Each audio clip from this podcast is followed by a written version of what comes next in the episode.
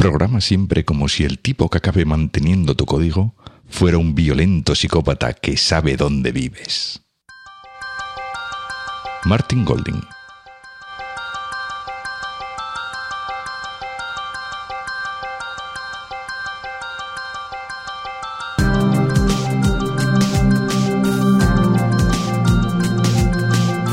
Estás escuchando We Developers, el programa hecho por desarrolladores para desarrolladores donde hablaremos de lenguajes, frameworks, herramientas, tecnología y todas las demás cosas que hacen tan apasionante el mundo del desarrollo de software. Mi nombre es José Antonio Blanco y hoy me acompaña Diego Freniche. Hola Diego, ¿qué tal? Hola, ¿qué tal? Hoy estamos aquí, ¿no? Para hablar de las cosas que lo hacen no tan apasionante. efectivamente, ese es el punto. A, veces lo hacen no tan apasionante. Bueno, que lo hacen interesante. Sí, sí. Bueno, lo, hacen, lo hacen lo que es, ¿no? Sí, sí, bueno, eh, todo esto viene a raíz de... Bueno, este programa es un poco temática libre. Yo creo que es la primera vez que hacemos un programa de esto sin, sin hablar de una tecnología en concreto ni, ni cosas así. Eh, pero bueno, todo surgió a raíz de una serie de, posts en el blog de Diego, que él lo llama el, fraudismo 101, eh, donde, bueno, pues Diego comenta un poco, pues, diferentes cosas que nos suceden a nosotros, los desarrolladores o los informáticos, si quiere ser más, más general. Eh, en, el, en, este, en este mundillo, ¿no? en, el, trabajo, en, en, la profesión, ¿no? cosas de la profesión, por decirlo de alguna forma. ¿no? Y entonces, pues bueno, le he dado la coña a Diego hasta que se ha venido aquí a grabar conmigo y a hablar eso, un poco de, de, de, esta nuestra profesión, así hacer una especie de catarsis para, para compartir experiencias y, y lamernos las heridas, ¿no? Sí, hombre, no, y así además ya tengo la base para el libro audio descrito, ¿no? ya, lo tengo preparado. publicar el libro y el audiolibro también. ya, ya, lo tengo de saque, ¿no? Porque ya, ya viene todo, ¿no? Hilado. Hombre, yo creo que no solo nuestra profesión, ¿no? Yo supongo, lo que pasa es que, claro, yo esto es como, yo no he sido carpintero, ¿no? Entonces yo hablo de lo, de lo único que he hecho hasta ahora, eh, que es trabajar en esto mal, ¿no? Entonces, yo creo que realmente pienso yo que será con todas las profesiones entre comillas, creativas, o, aparte de creativas, que, trabajan con conocimiento y con ideas abstractas. Yo supongo que los que estén haciendo, resolviendo teoremas, los matemáticos, ¿no? Que estarán en zonas mm, desconocidas de las matemáticas, o los físicos teóricos, ¿no? O yo qué sé, pues esta gente pues tendrán probablemente los mismos agobios, que básicamente es, no tengo ni puta idea, o sea, no sé, no sé aquí, ¿no? Por dónde voy, ¿no? Y, yo creo que eso, en nuestro caso, pues se, da mucho, ¿no? Se da en el día a día. Hmm. Sí, pero yo creo, yo creo que esta profesión también tiene una serie de características que. Eh, eh, claro, yo tampoco sé exactamente las profesiones. Igual me escribe un, un médico o un abogado y me dice, ah, pero si nosotros estamos igual o lo que sea, ¿no? Pero bueno, sí creo que hay una serie de. Es una profesión que, avanza, que avanza mucho más deprisa, ¿no? Porque es una profesión relativamente joven, por decirlo de alguna forma y, además sobre, va montada sobre una ola que se mueve a toda velocidad, que es la de la tecnología y, y aunque otras profesiones pues también arrastran, se ven arrastradas por esta ola de la tecnología, pero quizás no tanto como, como es la nuestra, ¿no? sí, sí, no. Hombre, eso, eso está claro y date cuenta que no es una profesión relativamente nueva, es totalmente nueva. O sea, que mm. eso yo es algo en lo que últimamente insisto porque, vamos a ver, panaderos o, escultores o pintores mm. o arquitectos o, bueno, pues eso llevan existiendo, ¿no? Gente haciendo puentes, pues, ¿no? Se pega un paseo por Mérida y había ahí hace dos mil años ya gente que sabía colocar piedras que no se caen. O sea, que te quiero decir que, lleva viendo ingenieros o otras profesiones miles de años. O sea, literalmente miles de años. Mm. Lleva, lleva a la gente hilando ropa, ¿no? Sin embargo, escribiendo programas de ordenador, ¿no? O, inventándose ¿no? las cosas que se inventaba Turing, esto que llevamos, 60, 70 años. Sí, a lo, sumísimo, vamos. A, lo sumo, ¿no? Entonces, hombre, si eres más o menos viejo, depende de lo viejo que seas en esto, ¿no? Yo cuando empecé la informática, que yo qué sé, sería en 88, ¿no? Ya más en serio cuando empecé con la carrera, pues sería el 90, 91, yo ya pensaba que estaba todo inventado, porque claro, había ensamblador, C, Basic, ¿no? Estaba ya todo inventado, pero es que Java apareció en el 95. Entonces, claro, cuando yo empecé la informática, a un chaval de los de ahora le parece la edad de la piedra. O sea, no había internet, no, no, había Markdown, no había YouTube, no, no había nada. O sea, estaba, no, estaba escrito el libro de patrones este del Gang of Four, no, no había UML, no, no había nada, no había C Sharp, ¿no? O sea, es que claro, no había Windows 3.11. O sea, es que es como, Dios mío, o sea, pero ¿Cómo sí, El paleolítico, sí. Claro, o sea, ¿cómo, ¿cómo, os comunicabais? O sea, yo ahora estaba leyendo revistas de estas viejas de los años 80 en los que comprabas cintas de cassette y te las mandaban por correo a tu casa. O sea, eso era Amazon. O sea, Amazon era mandarle a un tío una carta para que te mandara una cinta de cassette a tu casa con un programa grabado y pagabas 2.400 pesetas. O sea, que es que, como, claro, a los chavales les sonará todo esto a, batallitas de viejo, pero bueno. ¿Qué quiero decir con esto? Que es muy moderno lo que hacemos y que realmente lo estamos definiendo ahora. O sea, que es que nos creemos que ya está todo inventado y nada más lejos de la realidad. Y yo creo que eso también contribuye junto con la manía que tenemos muchas veces de acelerar y tirar cosas válidas y empezar con cosas nuevas, eh, eso contribuye a crear mucho estrés ¿no? en la profesión. ¿no? sé si...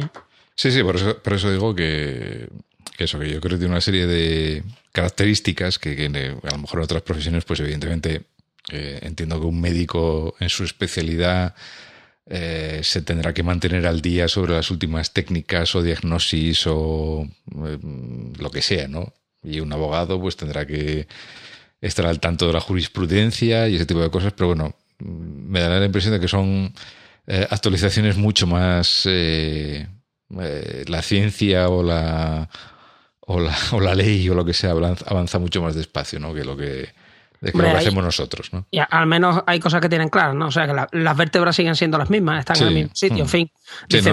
no, nos sale un tercer brazo ni cosas de esas, ¿no? Eh. O sea, que, que, por lo menos dices tú, oye, pues sí, se tienen que aprender todas las cosas nuevas, todos los medicamentos nuevos, todas ¿no?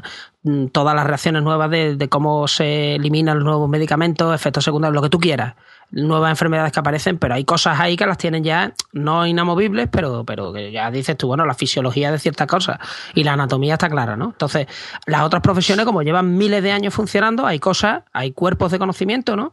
Como le pasa a las matemáticas, que ya dices tú, bueno, tío, la trigonometría no me la van a cambiar, ¿no? O sea, inventarán otra en un espacio no euclídeo o lo que quieran inventarse los matemáticos, esto, que están locos, ¿no?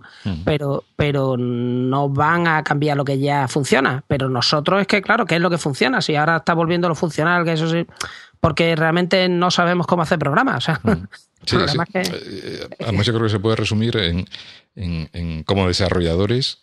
Eh, algo de lo que utilizarás dentro de cinco años no, no está inventado todavía. Sea el lenguaje, sea el framework, sea el IDE, sea el sistema operativo, me da igual. Git, por ejemplo, ¿no? que ahora es ubicuo. ¿Git cuándo se inventó? ¿En el 2003 se inventó? Claro, pues por eso. Eh, Swift, por ejemplo, hace dos años no existía. Dentro de tres, todo el mundo, bueno, dentro de tres, el año que viene todo el mundo estará programando en Swift. Bueno, tú, tú, tú mismo saca tu aplicación tu aplicación de Magniacos, ahora tú miras al código y eso es como si estuvieras mirando a través del cristal de la historia miles de años y ya no tiene dos años el código. Para, ellos 3 punto algo, me parece. Bueno, y eso, eso ya suena a, la prehistoria cuando dices tú, pero si eso hace tres años, o sea, no es más, tres, cuatro años, no. pues, pues, pues, entonces imagínate, no existe todavía, o sea que tendremos que, tendrán que, alguien tendrá que inventarlo, escribirlo, publicarlo y nosotros tendremos que aprenderlo, dominarlo y hacer algo con ello que nos dé de comer. Pues eso fue lo que me ha llevado a mí este, este año a empezar. Bueno, la serie esta de por realmente es que los tenía. Son cosas que comento muchas veces, ¿no? Que hablo con gente, que las tenía ya muy pensadas.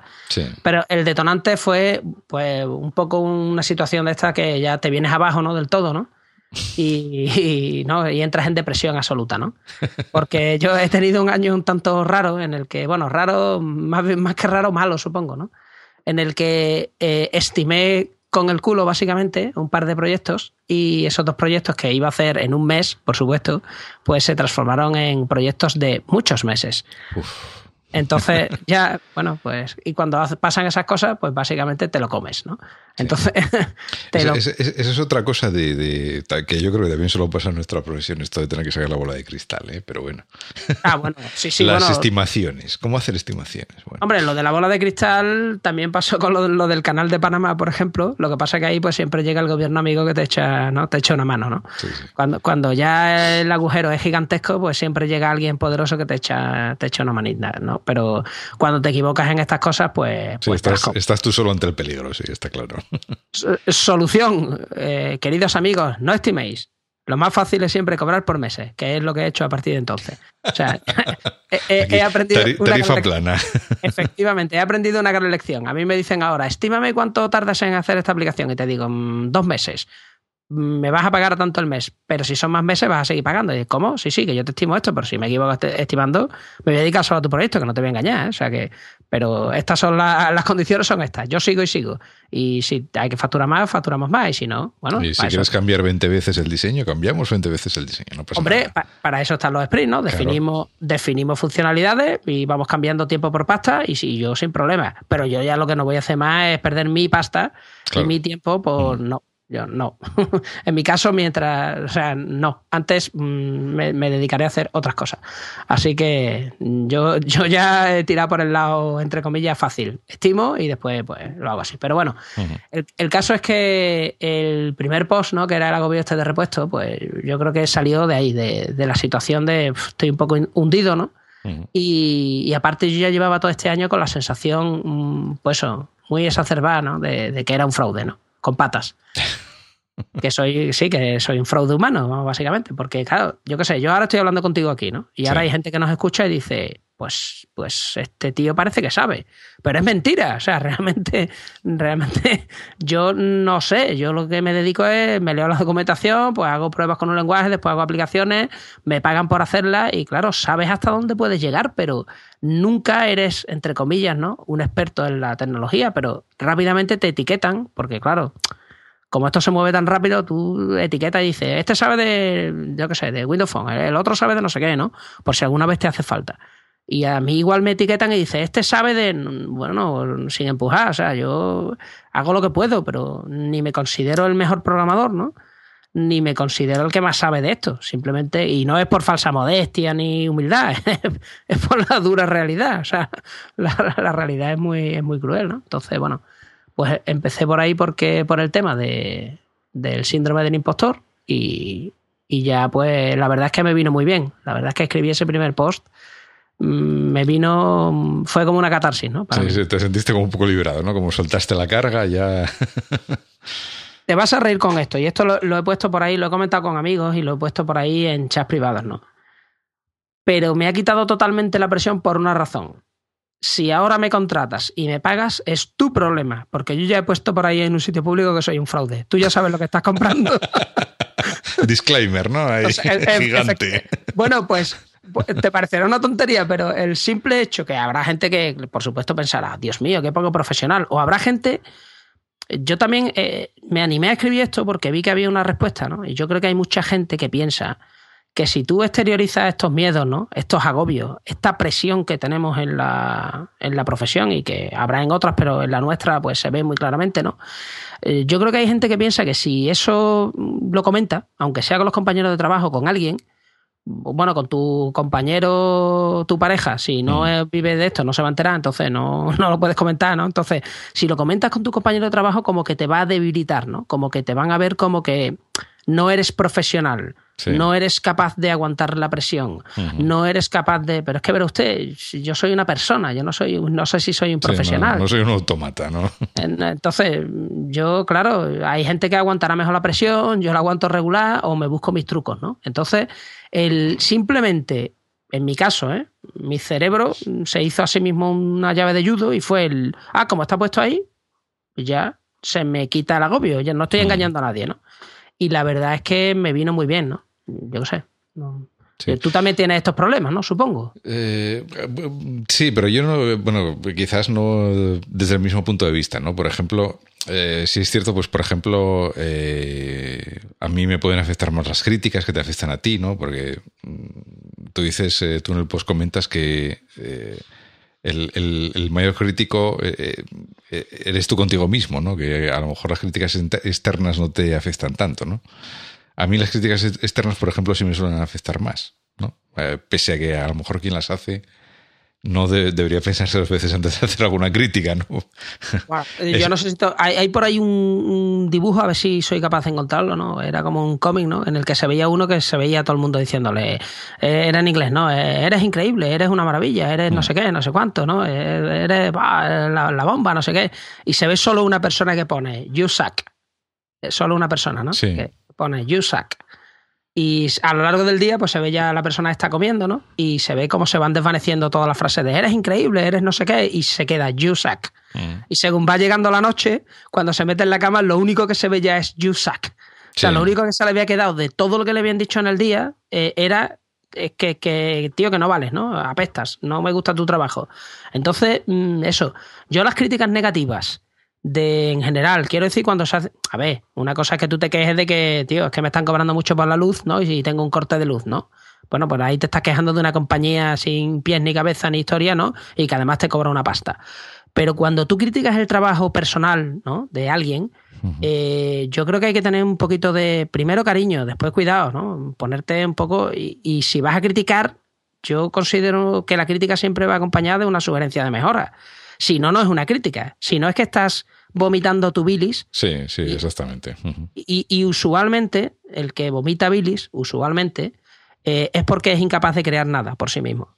Entonces, esto probablemente hay mucha gente que ahora estará vomitando bilis mientras escuche esto, pero sepáis una cosa, la gente se divide en dos tipos, ¿no? Eso eh, se lee una Nietzsche y lo ve claro, ¿no? Hay gente que crea cosas, que son los fuertes, y hay gente débil que tiene resentimiento por los que crean cosas. Y esos critican. No viváis en esa mierda. Es mucho mejor ponerte a hacer cosas. En cuanto que te pones a hacer cosas, ya no tienes tiempo de criticar la de los otros. Te alegras de los éxitos de los otros. Y es más, cuando ves que algo está mal hecho o tú consideras que sería de otra forma, pero lo ves, ya, ya el matiz siempre va a ser yo creo que esto se podría hacer de tal o otra manera mejor. Y luego alguien pues, te dirá, no, pues yo mira, yo considero que esto lo hago así porque tal y punto. Sí, claro. Sí, puedes intentar hacer una crítica constructiva o, o, expresar, pues mira, a lo mejor yo creo que esto se hace mejor así o de esta otra forma, o esto hubiera estado mejor diseñado así, que luego la otra persona pues puede no estar de acuerdo con tu opinión, evidentemente, porque le puede parecer que él lo ha diseñado bien o que está bien implementado, o lo que sea, ¿no? Pero, pero bueno, no, es, no, es, sencillamente decir esto es una mierda, ¿no? Eres un inútil o un incompetente. Que eso, por ejemplo, mm. llevado al lenguaje informático, para que se nos entienda perfectamente, esto es como hacer un pull request poniendo vaya mierda de programa. No puedo hacer merke con eso. O sea, eh, si, hay algo que está mal, tío, pues ponme las cuatro líneas que tú mejorarías o lo que no. Y eso te lo pueden aceptar o pueden decir, tío, vaya bazofia, ¿no? Eh, de código escribe o esta, o esta característica no la queremos tener por la razón que sea, ¿no? Porque no cuadra. Pero por lo menos tienes algo que puede, puede hacer un merge, ¿no? O sea, pero lo que, no, lo que nadie se le ocurre hacer es un pull request de vaya mierda de programa os habéis calzado aquí. Mm, eh, no tiene, pero sin embargo la gente hace ese tipo de críticas. O sea, te, te coge por Twitter y vaya mierda de podcast tenéis. Mm, pues no lo escuches. Pues o, a tú uno, joder. O a, tú uno, o me dices en que lo mejoraría, o, te vienes y hablas, ¿no? Y nos, pone a caer de un burro. Digo si la crítica es del podcast, ¿no? Si es de un proyecto... por, por, poner un ejemplo, sí. Sí, sí, no, pues yo qué sé, por ejemplo, a lo mejor te dicen, es que yo qué sé, los podcasts que hacéis son muy largos. Pues escúchalo en varios cachos, o no lo escuches, o por los 2X, o, o, búscate una vida, yo no sé. O sea, es que yo con estas cosas, en fin, por eso te digo que yo las críticas externas, eh, eso me ha costado, por supuesto, porque como a todo el mundo, a nadie le gusta que te, digan es que eres feo, ¿no?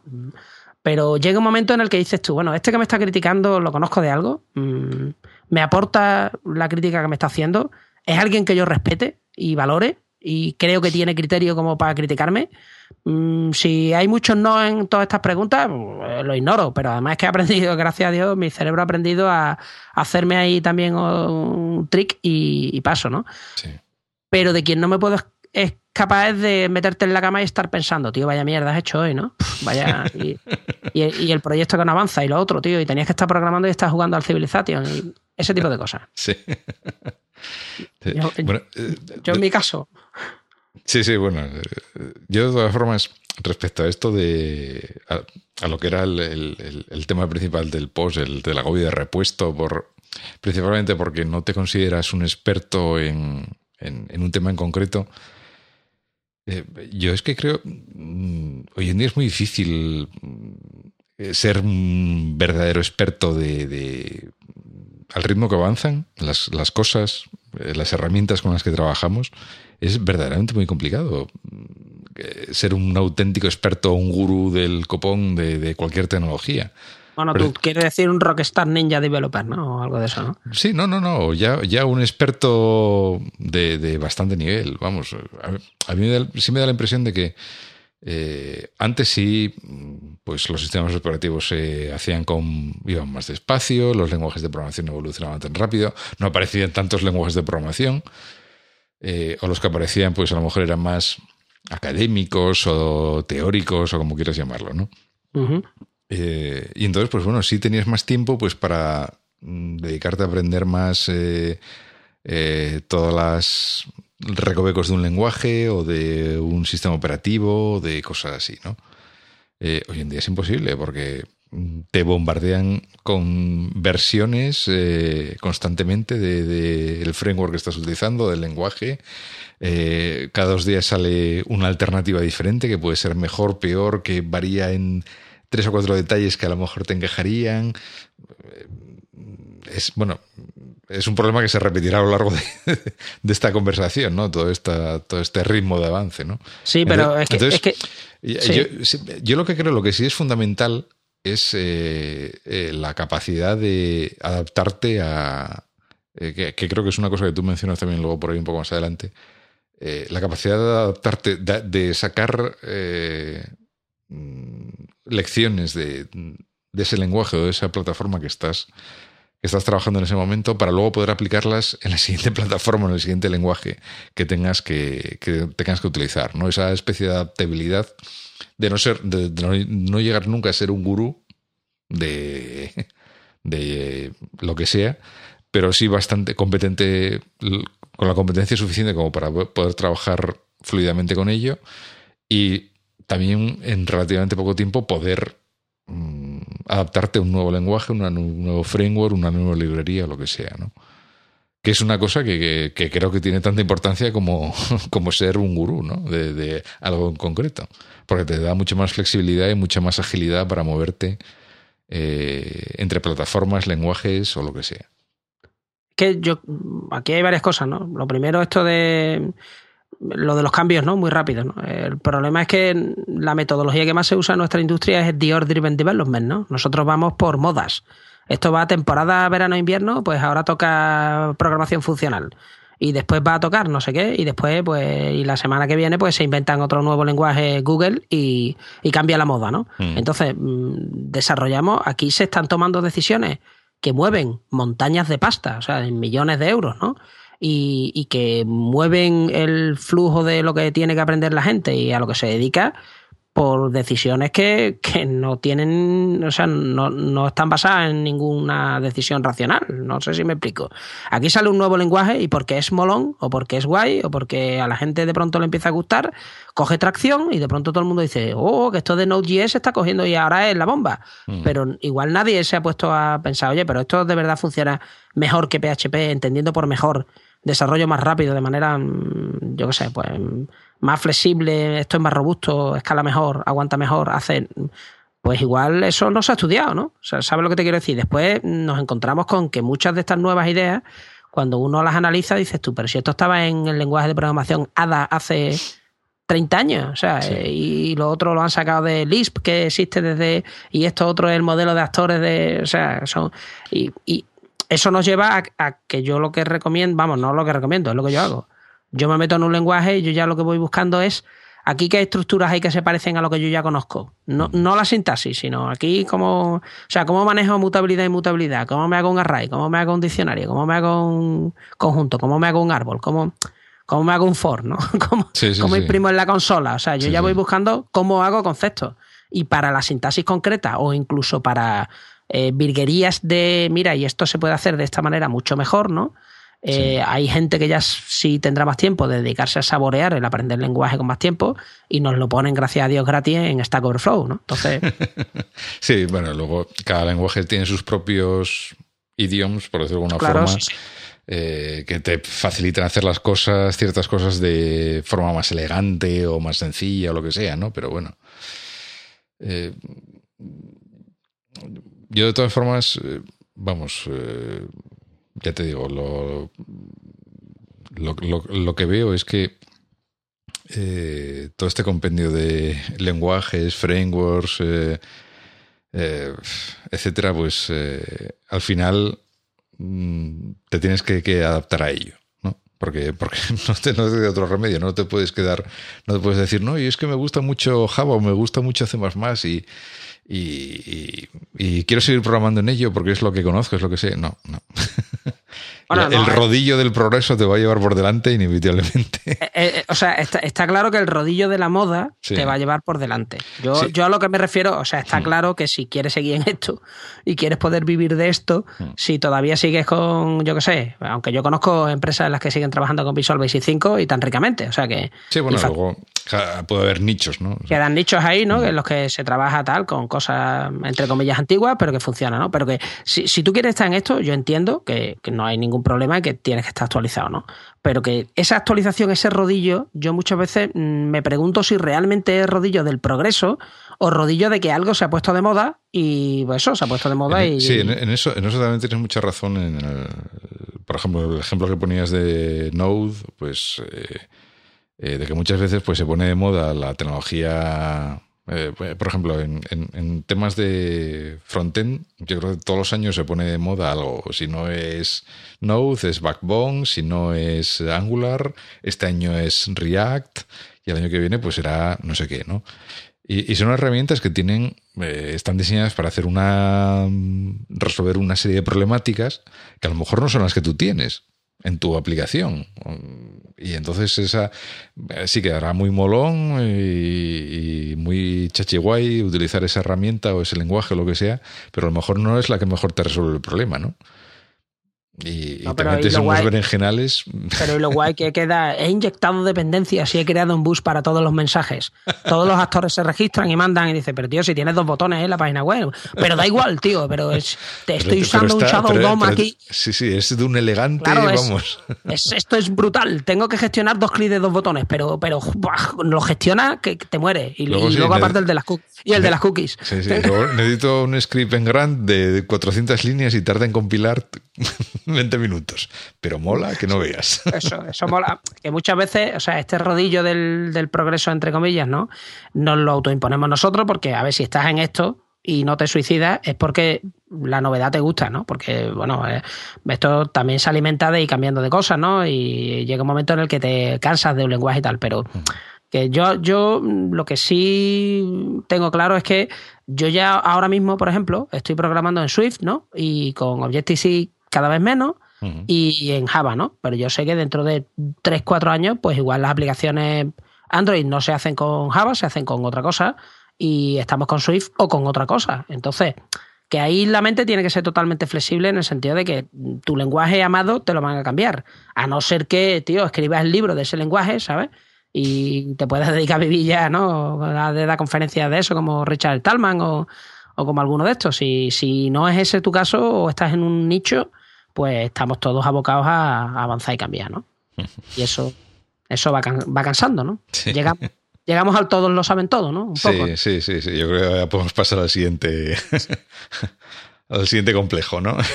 E, e, ¿Ese, ¿Ese, lo has sentido tú o no? Hombre, hombre, sí, sí. Ese, todo el mundo sabe todo. Sí, sí, sí. Sí, yo, yo es una, es una cosa que siento especialmente, pues, eh, alguna vez que me he puesto a dar un curso, ¿no? Eh, a pesar de que mm, sospechas o intuyes o crees que eh, la gente que asiste al curso eh, no sabe de, o sea, no tiene, viene al curso porque quiere aprender y no sabe el tema o no sabe lo suficiente del tema que vas a dar en el curso, siempre te queda la duda de que hay alguien de que te pueda hacer la pregunta del millón o de que, bueno, para que puede ser una duda perfectamente válida, ¿no? Porque a lo mejor tú, estás explicando una cosa y entonces te preguntan algo y es algo que tú no sabes y entonces es, un, es una situación que me da absoluto pánico.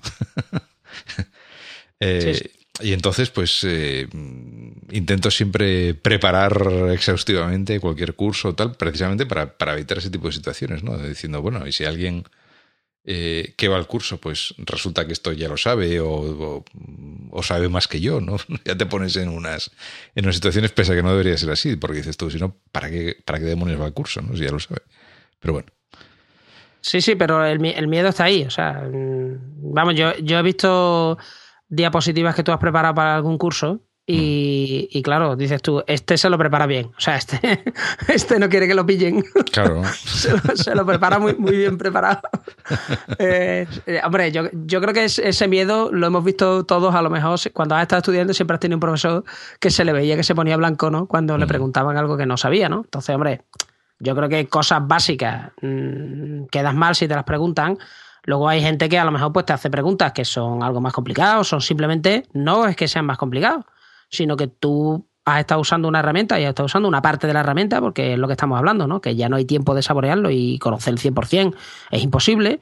Y te pregunta pues de una parte que tú no has tocado. Bueno, pues si no lo has tocado, pues no lo has tocado. O sea, yo creo que con total naturalidad, pues, yo qué sé, yo no he hecho procesamiento de señal digital en Android o en iOS, ¿no? Sí. Entonces a mí me preguntan de esto, pues mira, pues si quieres te lo miro y en un par de días pues hago una, una, pequeña búsqueda por ahí, te busco a ver si hay algún framework ya hecho, a ver la gente más o menos que cuenta y hombre, me puedo enterar, pero yo de eso no tengo ni idea y, y ¿para qué, para qué vas a andar mintiendo? Entonces, yo preguntas de este tipo normalmente concretas, eh, de cómo se hace tal cosa, ¿no? O cómo harías tú, y si no tengo ni idea, pues no tengo ni idea, ¿no? Entonces yo Mm, eso realmente el, el, impartir un curso y saber que igual te pueden meter en un follón, aprendí hace mucho tiempo a simplemente decir, oye, pues no lo sé, no lo sé, lo busco y punto, ¿no?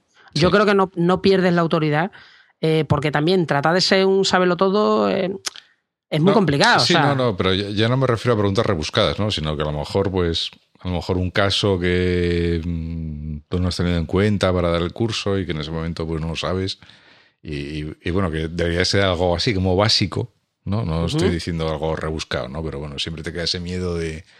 Eh, pero, pero, tal como lo estás diciendo, o sea, uh -huh. yo creo que explicarlo, oye, pues mira, esto yo entiendo que es un caso que se da, sí es cierto, yo no me lo he planteado, vamos a seguir con lo que estamos viendo y no te preocupes que yo esto te lo, te lo miro y mm. ya está. O sea que siempre hay un tercer tiempo y un cuarto tiempo. Entonces, yo este tipo de cosas, lo que sí hay que hacer después es responder, porque si sí. no, entonces, mm. si no, si no, entonces quedas mal, ¿no? Parece que, parece que estás en un consejo de ministros ahí, ¿no? Soltando.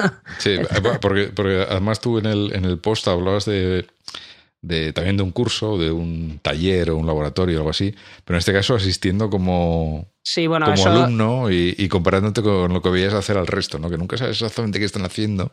Eso, eso, Porque no eso ves las pantallas, tal, pero sí parece que están haciendo mucho más que tú, siempre.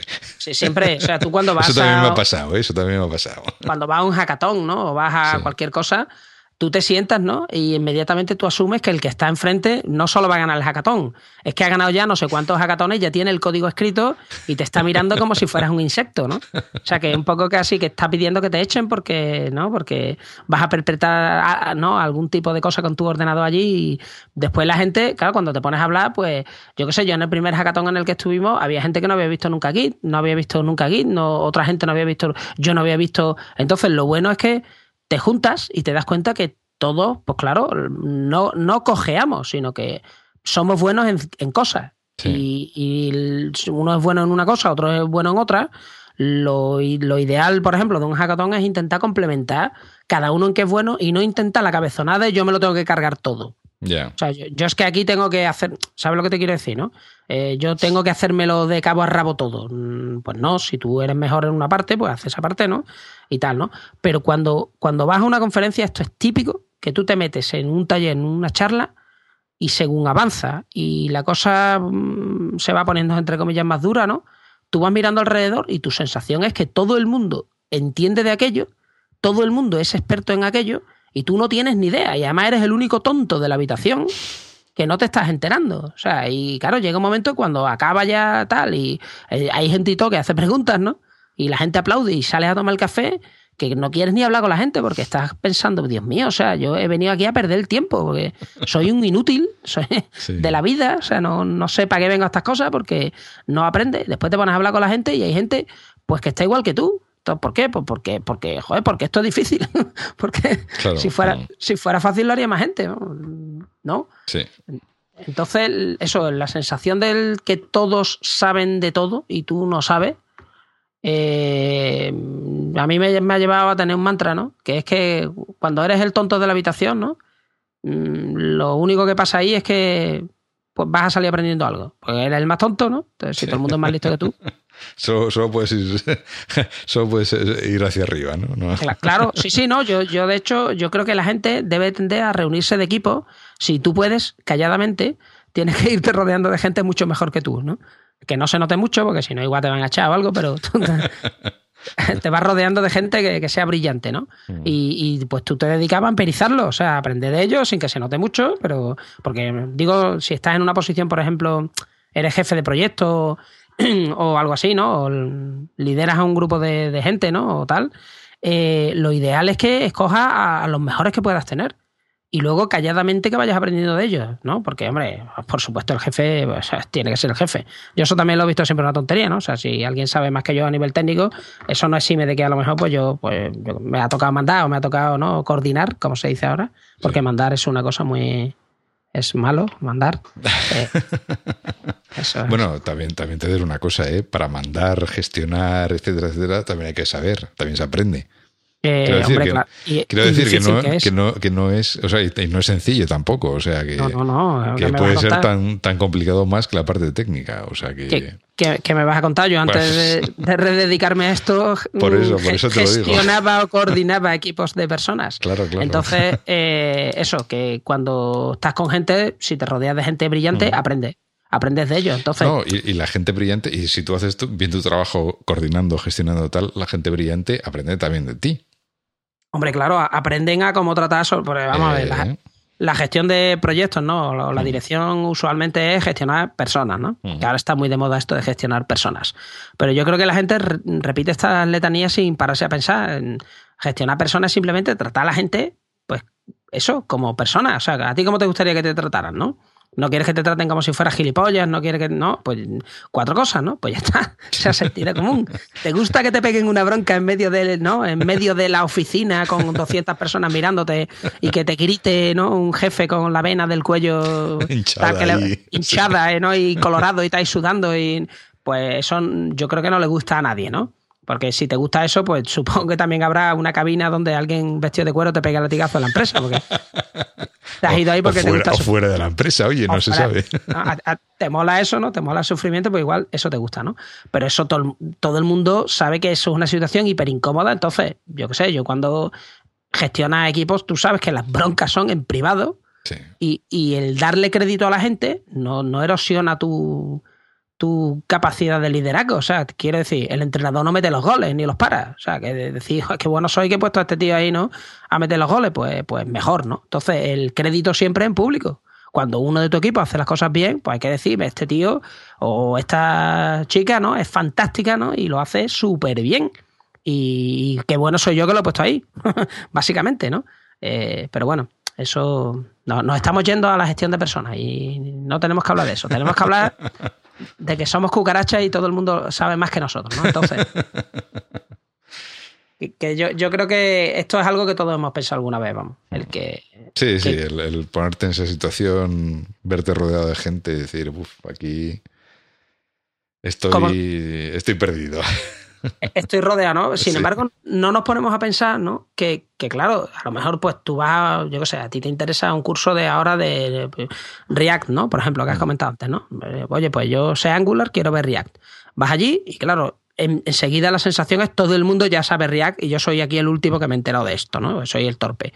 Pero, pero es que tú igual ya sabes Angular. Y los que están allí igual es la primera vez que están yendo a una charla de React y, es el primer framework al que se enfrentan. Que eso también pasa mucho. sí, sí. Ya, pero el problema es que como tú te comparas lo que tu cabecita sabe de ti mismo que tú sabes, con la imagen externa del resto de la gente que no saben lo que saben y te da la impresión de que ya es que ya vienen de vuelta, pues claro, mm, el machaque es total. Y, y eso yo creo que también lo amplifica mucho las redes sociales, ¿no? Porque, claro, yo vuelvo a, otra cosa del principio. Yo retuiteo cuatro cosas de gente mucho más lista que yo y ahora la gente se cree que yo soy así de listo. Que no, que solo le das botón Pone RT. pero, pero, que nombre, que no, pero es que también hay que saber lo que es retuitear. Bueno, yo, lo que sí hago es una cosa. Hay que tener cierto criterio, hombre. Me, me, sorprendió mogollón una cosa que leí, porque eso lo leería hace un año. Que la mayoría de la gente retuiteaba sin leerse lo que retuiteaba. O sea, o sea pues... que, digo que retuiteaba enlaces, pero que no se había leído el contenido del, de lo que estaba retuiteando. Y digo, pues, pues no te veas. O sea, sí, sí, vamos. o sea, que estás recomendando, porque para mí un retuiteo de algo, ¿no? Eh, es una recomendación. Es, oye, he visto esto, me gusta. Si alguien lo quiere, pues a mí me ha gustado, ¿no? Esa es la realmente a Twitter no, tiene ningún sentido, ¿no? Eh, cada uno le da el sentido que quiere, ¿no? Yo el que le doy es ese. Cuando alguien me retuitea algo es, oye, mira esto que es interesante, ¿no? Sí, bueno, yo por lo menos en este entorno de, si es de un desarrollador o de alguien así, o un gurú de estos ninjas que dices tú, pues evidentemente si veo un retweet, pues es que es interesante o, merece la pena leerse el artículo o lo que sea, ¿no? Claro, pero se supone que se lo ha leído, ¿no? Entonces yo creo la regla de oro es esa, te lo lees, te interesa, pues lo retuiteas y tal, ¿no? Mm. Pero claro, si tú empiezas a ver que la gente pues mueve por las redes sociales y escribe un post y después hace un no sé qué y después, pues claro, llega un momento en el que dices, jo, es que todo el mundo, porque claro, tú estás comparando todo Internet contra tu cabecita. Porque claro, uno sabe de Angular, el otro sabe de mm, no sé qué, la otra sabe de C Sharp y, ¿no? y, y la otra sabe de otra cosa. Y resulta que tú en tu cabeza, por la noche, reúnes cachos de personas separados y, los, y creas como un mega monstruo, ¿no? Creas como un Jagger de estos, ¿no? Gigante, un robot de estos, ¿no? Que viene a aplastarte con el conocimiento de todos. Y tú te comparas contra eso. Porque ahora tú quieres saber lo que saben 50 cabezas. ¿no? Mm, eso es imposible. Claro, así siempre vas a pensar que el resto de la gente sabe más que tú. Yo, para luchar contra esto, lo que voy haciendo es me pongo con una tecnología y ya está. Y si puedo, pues una tecnología por año o un lenguaje por año, ya está. Y, relax. Y si me da tiempo, me da tiempo. Y si no me da tiempo, pues, pues el año que viene, pues me, tampoco me veré los vídeos de la WWDC.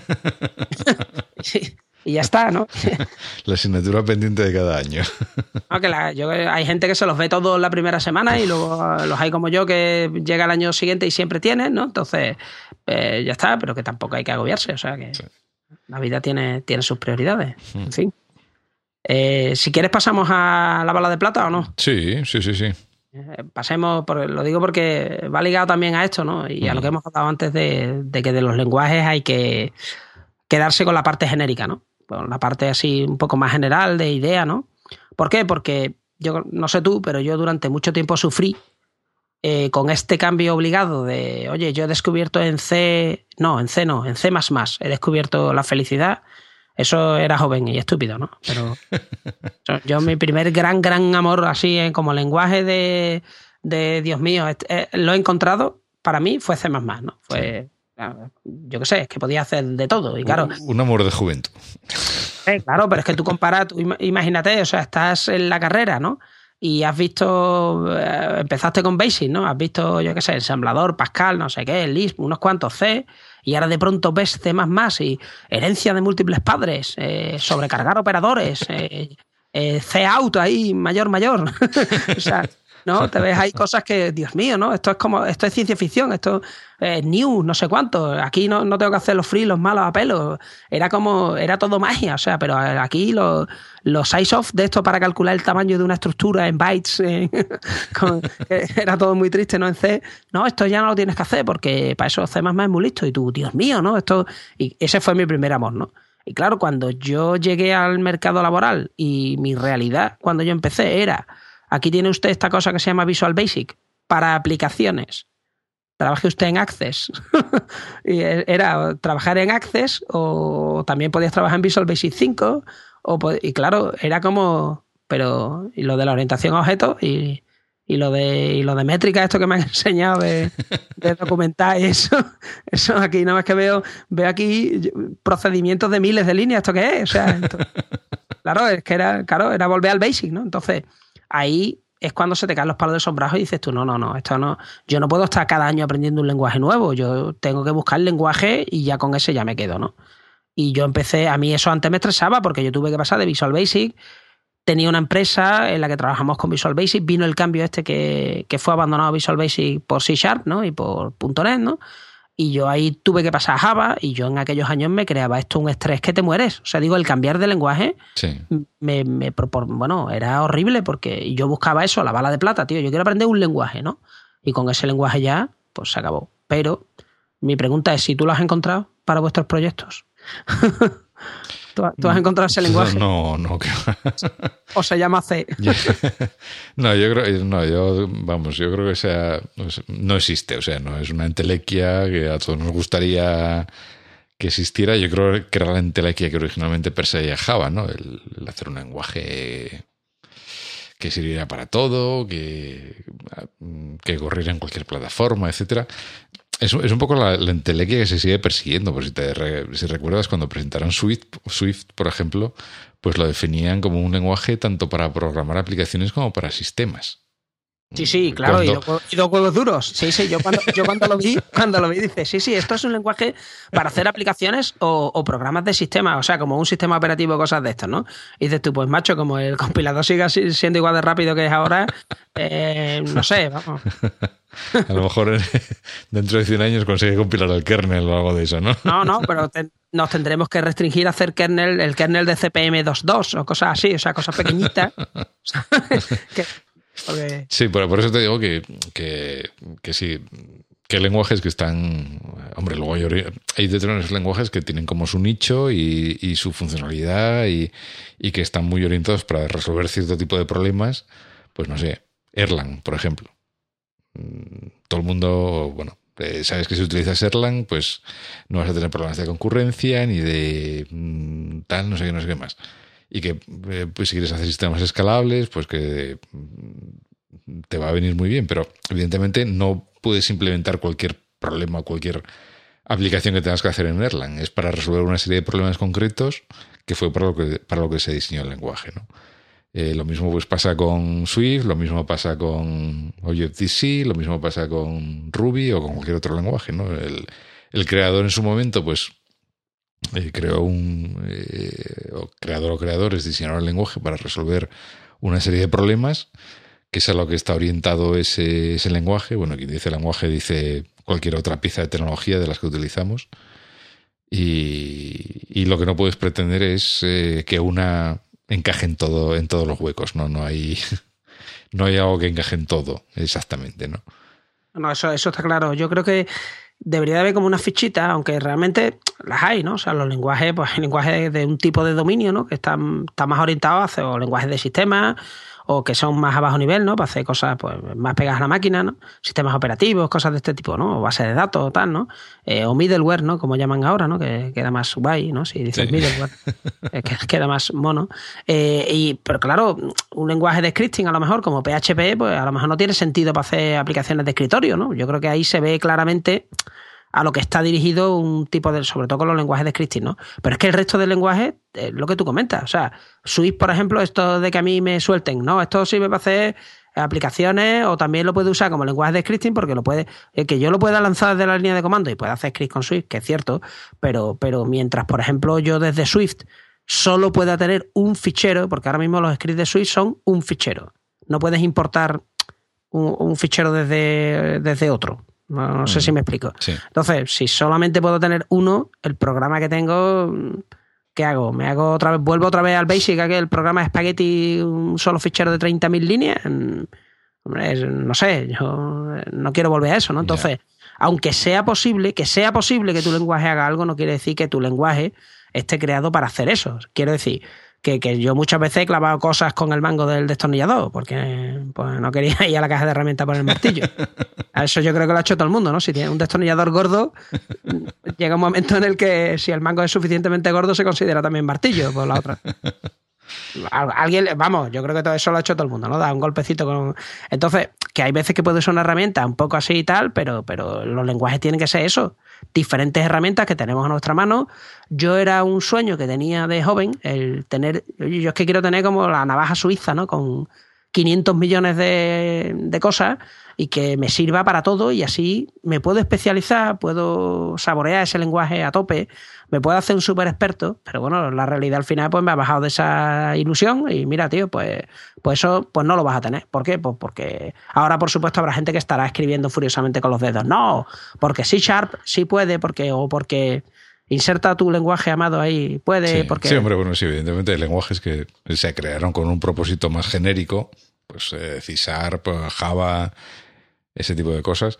Pero, pero bueno, Pero hay momentos en los que no, porque que tú... en, en los que no los puedes utilizar. eh, Es que tú o- dices Java y dices, O, o hay que dar muchas vueltas para utilizarlos y entonces no te merece la pena, ¿no? hazme una aplicación en Java con eh, y me la metes en mi Windows Phone. Y dices tú, bueno, puedes hacer una compila o la metes en iOS. Y dices, bueno, tío, pero es que en Android, bueno, en Android de momento, porque cuando Google salga corriendo de Java, verás tú, ¿no? Sí. O sea que, que entonces, que, que no, que hay veces que simplemente pues no sirve, ¿no? Y te tienes que ir a un lenguaje de dominio y, y bueno, pues va pasando eso. Así que yo qué sé, yo de, de Silver Bullet lo que ya tengo claro es que hay que ir cambiando, ¿no? Y eso nos lleva, ¿no? A que en cuanto que cambias y aprendes cosas, pues te nombran senior, ¿no? O ninja o como sea ahora, en seis meses, ¿no? Que eso te habrá pasado a ti también un mogollón de veces, ¿no? Sí, sí, pero bueno, yo, yo también tengo cierta cierta lectura, ¿no? De eh, entiendo que esto, bueno, sí, eh, tú lo como lo pusiste en el post, pues es eh, eh, digamos la típica situación en una gran empresa, ¿no? De que después de seis meses trabajando en el proyecto, pues ya te consideran eh, experto, ¿no? Porque posiblemente, y creo que tú también lo pones en el post, eres el que más experiencia tiene de, ese, de esa tecnología o de ese no, no hay otro. o sea, respecto, respecto al resto de la empresa, ¿no?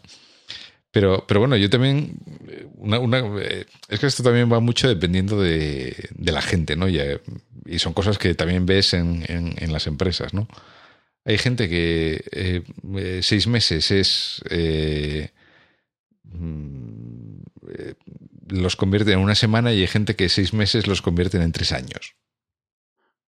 Hay gente que aprovecha mucho más el tiempo y que en seis meses para hay gente que seis meses puede ser mucho tiempo y que realmente cogen eh, mucha experiencia eh, posiblemente porque tienen un interés y se mueven y lo miran y etcétera etcétera y hay gente que no que da igual que estuviera seis meses 12 o 24 Y no, bueno, eso es el, el cariño que le pongas, ¿no? O sea, si, claro sí sí sí si por algo, eso si te algo digo te interesa, aprende, eso está claro.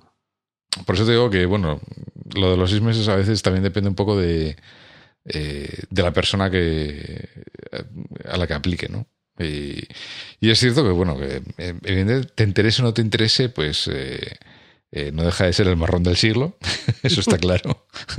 Porque además, normalmente lo que te piden es la estimación Eh, Eso, efectivamente. que hablábamos antes. Porque ya eres experto, claro. ya. porque eres experto y las estimaciones son algo que, bueno, yo no he encontrado todavía un método fiable para hacer, para estimar nada. Es imposible. Es que eso es mentira. O sea, la- no hace mucho leí yo un artículo y, vamos, 100% de acuerdo. Las estimaciones, tal como las hacemos nosotros, las hacemos a ojo de buen cubero. Entonces, tú estimar, estimar es mentirte porque tú no puedes estimar algo que no conoces, que, estás haciendo con una tecnología nueva, con unos requisitos que tú no comprendes totalmente porque no te has sentado a verlos, con unos problemas técnicos que igual no te los ha planteado ni siquiera el fabricante porque resulta que el fabricante va a cambiar de tecnología o de IDE dentro de dos meses y tú no lo sabes, ¿no? Entonces, cuando estimar es simplemente una carta a los Reyes Magos. Y como se hace sin ningún tipo de, de base de, de yo realmente cómo estimo de bien o de mal, no se hace ningún tipo de, de, uso estadístico de, oye, pues tú me has dicho durante tres años que una cosa que tardas una hora en hacerla realmente tardas tres. Pues tú mientes mucho. tú tardas siempre, ¿no? tardas siempre el triple, ¿no? Entonces, si tienes un tipo de base de datos así, de, de que tú te equivocas o lo fino que eres estimando, pues tú puedes, tienes más capacidad a la hora de estimar bien o mal. Pero las estimaciones, como las hacemos la mayoría, son una carta a los Reyes Magos, vamos. No sé. sí, ¿no? sí, muchas veces lo que haces es eh, eso, chuparte el dedo y ver cuánto Sí. intentar ver cuánto sopla el viento, ¿no? Claro. Pero, pero sí, sí, es un tema, es un tema complicado. Muchas veces no solamente porque tú seas mejor o peor estimando, ¿no? Que bueno, pues a lo mejor a base de, lle- de llevarte tortas consigues decir, bueno, pues yo ya sé más o menos. eh, pero incluso eh, cuando estás, cuando eres tú solo, pues de alguna forma, pues eh, todavía te puedes conocer mejor a ti mismo y acabar eh, sabiendo eh, más o menos cuánto puedes tardar en hacer las cosas. Pero ya, si tienes más gente, si es un equipo de más gente, o si los requerimientos no están del todo claros, y empiezan a meterse un montón de variables en tal, que es una función caótica, ¿no? No, no, y aparte cuando se estiman días hombre, mm. ¿no? Eh, porque en esto las mujeres no trabajan o como sea, ¿no? Entonces, cuando se estiman eh, días hombre, tú date cuenta que la gente no se pone nunca enferma, no toma vacaciones, no tiene que hacer mudanzas no llega tarde. O sea, la gente es, son robots que trabajan ocho horas productivas las ocho todos los días. Entonces son cosas como, mm, o sea, que cuando se, cuando se estima, yo qué sé, de ocho horas reales de tu gente, la gente no va a producir ocho horas, va a producir como mucho cinco. ¿No? Y luego pues habrá días que no irán, porque hay vacaciones o hay puentes o hay cosas. Entonces todo eso lo digo porque después se dan fechas de entrega y no se llega a la fecha, por ejemplo yo, que soy un fraude, mm. pero bueno, en, mi, en, mi, caso está claro. O sea, yo, yo sé la teoría, pero no la aplico, ¿no? Conmigo mismo, con lo cual, pero, pero yo ya se sabe que soy un fraude. Pero estimar es complicado, pero además es que lo hacemos fatal. O sea, porque, porque eso, porque esto es que está empezando, es que volvemos a lo mismo. ¿Cómo se estiman bien los proyectos estos? Pues es que puentes se llevan haciendo muchos años y se sabe por dónde se rompen y dónde están los problemas y aún así se equivocan con los canales de Panamá. Hmm. Pues, pues y, esto y lo nuestro. Sí, bueno, de hecho, eh, una gran parte de estas eh, de metodologías ágiles tipo Scrum, pues la razón es esa, ¿no? Intentar eh, eliminar ese proceso de estimación del waterfall y todo esto. Intentar hacer un proceso un poco más ágil, donde las estimaciones sean mucho más pequeñas para unidades de trabajo muy concretas, que todo el equipo esté de acuerdo en qué se puede hacer en ese tiempo, etcétera, etcétera, y mm, intentar avanzar así, ¿no? Pero claro, Sí, sin tener una estimación global y de, de cuándo vas a poder hacerlo todo. Pero sí, sí, no, no, está, está, está, claro. O sea, eso, la parte de la estimación es muy complicada, ¿no? Y, a ver, retomando y volviendo a lo del senior, ¿no? Yo te contra. Eh, te, no te contraataco, sino. Te contraofertas. Te, te contraoferto, ¿no? Eh, te contraargumento. En la idea esta, ¿no? Los seis meses son suficientes. En eso estoy totalmente de acuerdo. O sea, si en tu empresa, sea grande o pequeña, ¿no? A alguien le dan una tecnología nueva, molona, ¿no? Algo distinto y tal, y esa persona, yo voy a, a mí me gusta pensar bien, ¿no? Y pienso que la gente está en esto porque le gusta. Ahora también habrá mucha gente, ¿no? Llevándose las manos a la cabeza diciendo, pero si la mayoría de mis compañeros hacen esto solo por cobrar, pues sí. También hay mucha gente que hace mm. este trabajo, pues porque, porque, porque es un trabajo, ¿no? Y cuando se acaba, se acabó. Mm. Yo creo que esto es una cosa, para mí es vocacional y si no te gusta, pues yo qué sé. Pero tú verás, no vas a sufrir mucho. Creo que vas a sufrir más que el que de verdad. Hombre, al que le gusta esto, pues, pues se come todos estos marrones, pero por lo menos no se anda con gusto, no pica, ¿no? Entonces, eh, te dan ese súper nuevo proyecto con nueva tecnología y tal, y estás seis meses. Y de acuerdo en que a ti te gusta mucho y aprendes mucho y razonablemente pues ya puedes hacer cosas, ¿no? O sea, ya te ves tú con ciertos chops, ¿no? Eh, cierta capacidad de decir, oye, pues yo ya pero es que el problema es que te ponen la etiqueta de senior, que es lo que yo criticaba, ¿no? O de lo que me reía era que ahora llega y te dicen, pero ¿cuánto vas a tardar en hacer esto? ¿Pero esto cuánto cuesta? ¿Pero es mejor este entorno de desarrollo o el otro? Y tú, pero, pero que solo llevo seis meses con esto. O sea, que dejarme que me lea dos o tres libros, dejarme, dejarme respirar. O sea, es que hay mucha gente que ahora mismo está en esta situación y le están haciendo ya preguntas de mm, eso, de, de tomar decisiones de las, de las que se mueve dinero y dices tú, bueno, pero Claro, el problema es que nadie, nadie eh, plantea las salvedades, que si se plantearan, entonces es fantástico. Es decir, oye, mira, que yo llevo seis meses trabajando con esto, no llevo demasiado tiempo, no soy un experto, pero yo creo que deberíamos de hacerlo con lo que sea ahora mismo de esta manera, que nos podemos equivocar porque solo llevo seis meses con esto. Lo que nadie quiere escuchar es el, pero solo llevo seis meses con esto. ¿Me entiendes lo que te buscan seguridades y ponerte la etiqueta de este ya sabe, de yo qué sé, de por ejemplo de React, ¿no?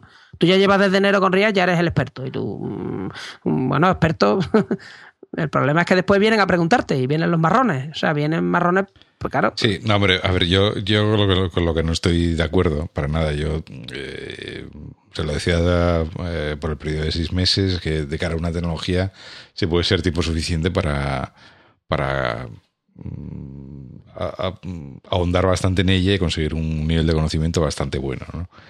Lo que no estoy para nada de acuerdo pues es la típica eh, maniobra de estas empresas tipo cárnicas donde mm, al cliente final le venden un tío con seis años de experiencia y le ponen a alguien que lleva seis meses.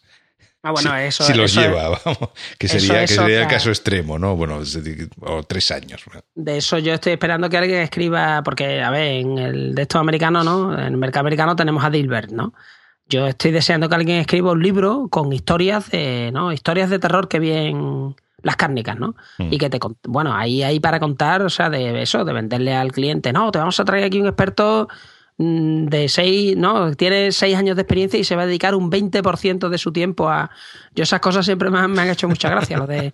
Y le va a dedicar un 20% de su tiempo y tú, hostia, ¿y qué es? ¿Y este hombre qué es? ¿Un parquímetro o qué? sí, está con el reloj de ajedrez. Placa. Claro, o lleva un taxímetro incorporado y de pronto se desconecta. Ahora cambia el proyecto, no sé qué. Digo, porque yo no soy capaz. O sea, yo, yo a lo mejor cuando estoy con un proyecto, ¿no? Esta tarde me ha pasado, ¿no? Que estaba con un proyecto y tenía que hacer otra cosa, pero digo, pues si es que ahora mismo lo que ya había seguido con este porque lo que me mola, porque he visto claro esto, esto y esto y ya lo, y lo quiero hacer, ¿no? Y bueno, avanzo más este proyecto y mañana me pondré con el otro. Entonces, pero yo estas cosas de los 20%, yo es que he visto 10%, 5% de dedicación de jefatura de proyectos, 5% de, de 160 horas a un mes, pero ¿eso qué es? Que vas allí, ¿no? Vas allí y dices buenos días y hasta luego, ya llegó hasta el 5%. Claro, claro, nosotros teníamos un jefe que le decíamos el queco porque llegaba y te decía, ¿qué? ¿Cómo va eso? Entonces era el queco, porque, eh, pues eso, eso es el 5%, ¿no? ¿Qué? ¿Cómo va eso? Y tú, eh, pues ya he cumplido, ¿no? Entonces, eh, ese, ese, pero eso es otro problema. O sea, realmente yo lo que destacaba aquí es que como esto cambia tanto, hmm. estás poco tiempo relativamente, digo para lo que sería en otra profesión, seis meses no es nada a lo mejor para otra profesión, ¿no? Hmm. Te etiquetan rápidamente como que eres el experto y eso te mete más presión, ¿no? Entonces, que ahí lo que hay que aprender un poco también es a decir, oye, mira, con todas las salvedades, o sea, que yo llevo solo seis meses con esto. Hmm. Que yo hago lo que puedo y tal, pero que no me machaquéis, ¿no? Pero sí estoy de acuerdo también en que, claro, a ver, alguien que le interese en seis meses aprende bastante. Ya eso, ¿no? El tiempo que cada uno quiera aprender. Lo cual nos lleva a que hay que enseñar las vergüenzas, ¿no? Efectivamente. Eso, eso, eso tú sí lo haces, ¿no? Porque tú hablas de tus cosas y enseñas cosas y, y pero yo planteaba la metáfora esta, la gente se ríe, pero yo creo que es verdad, ¿eh? O sea, yo creo que si, si en tu empresa tu jefe dice alguna vez, oye, aquí vamos a poner eso, el wall screen, ¿no? Y vamos a ir sacando de los repositorios de la empresa así al azar líneas de código. Y va a salir las líneas de código con la cara del que las ha escrito y su nombre debajo.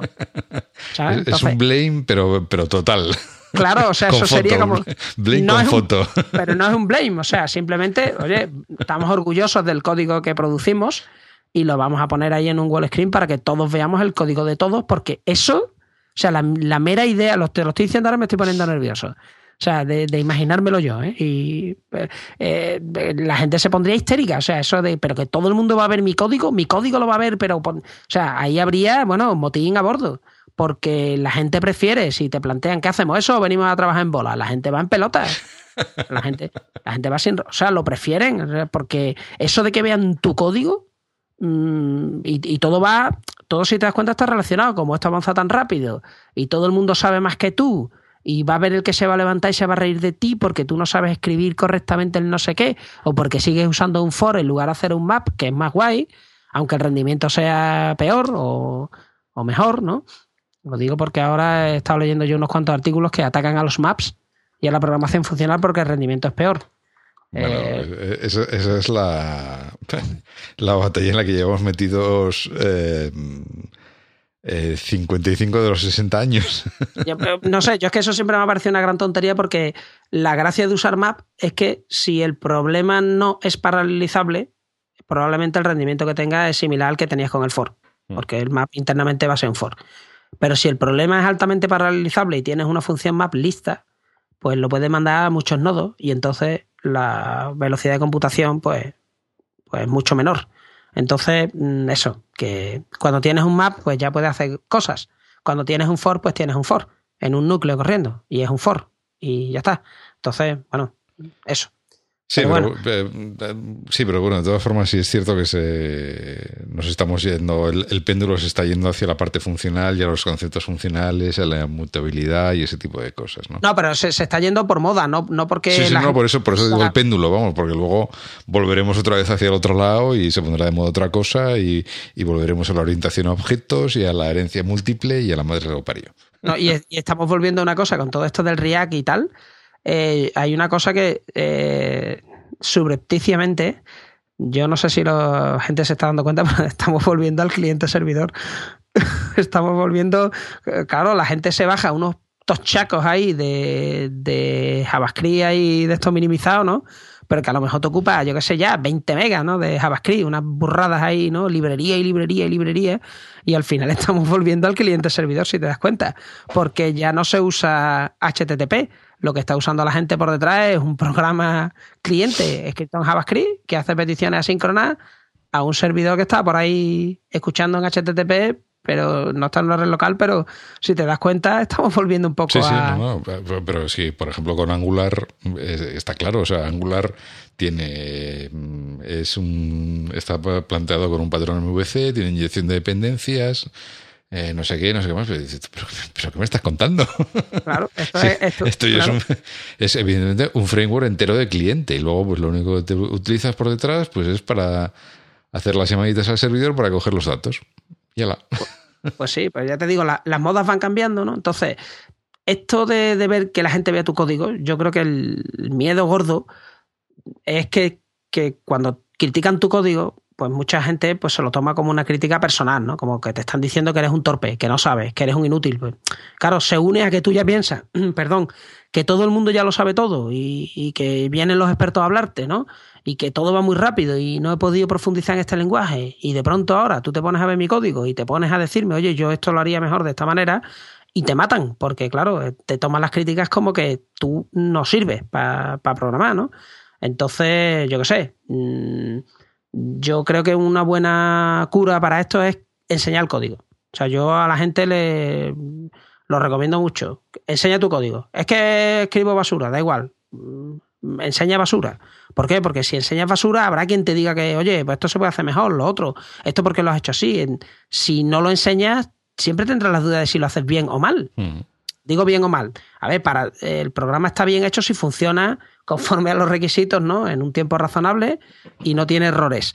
Pero internamente siempre se puede hacer quizás con más arte, o no.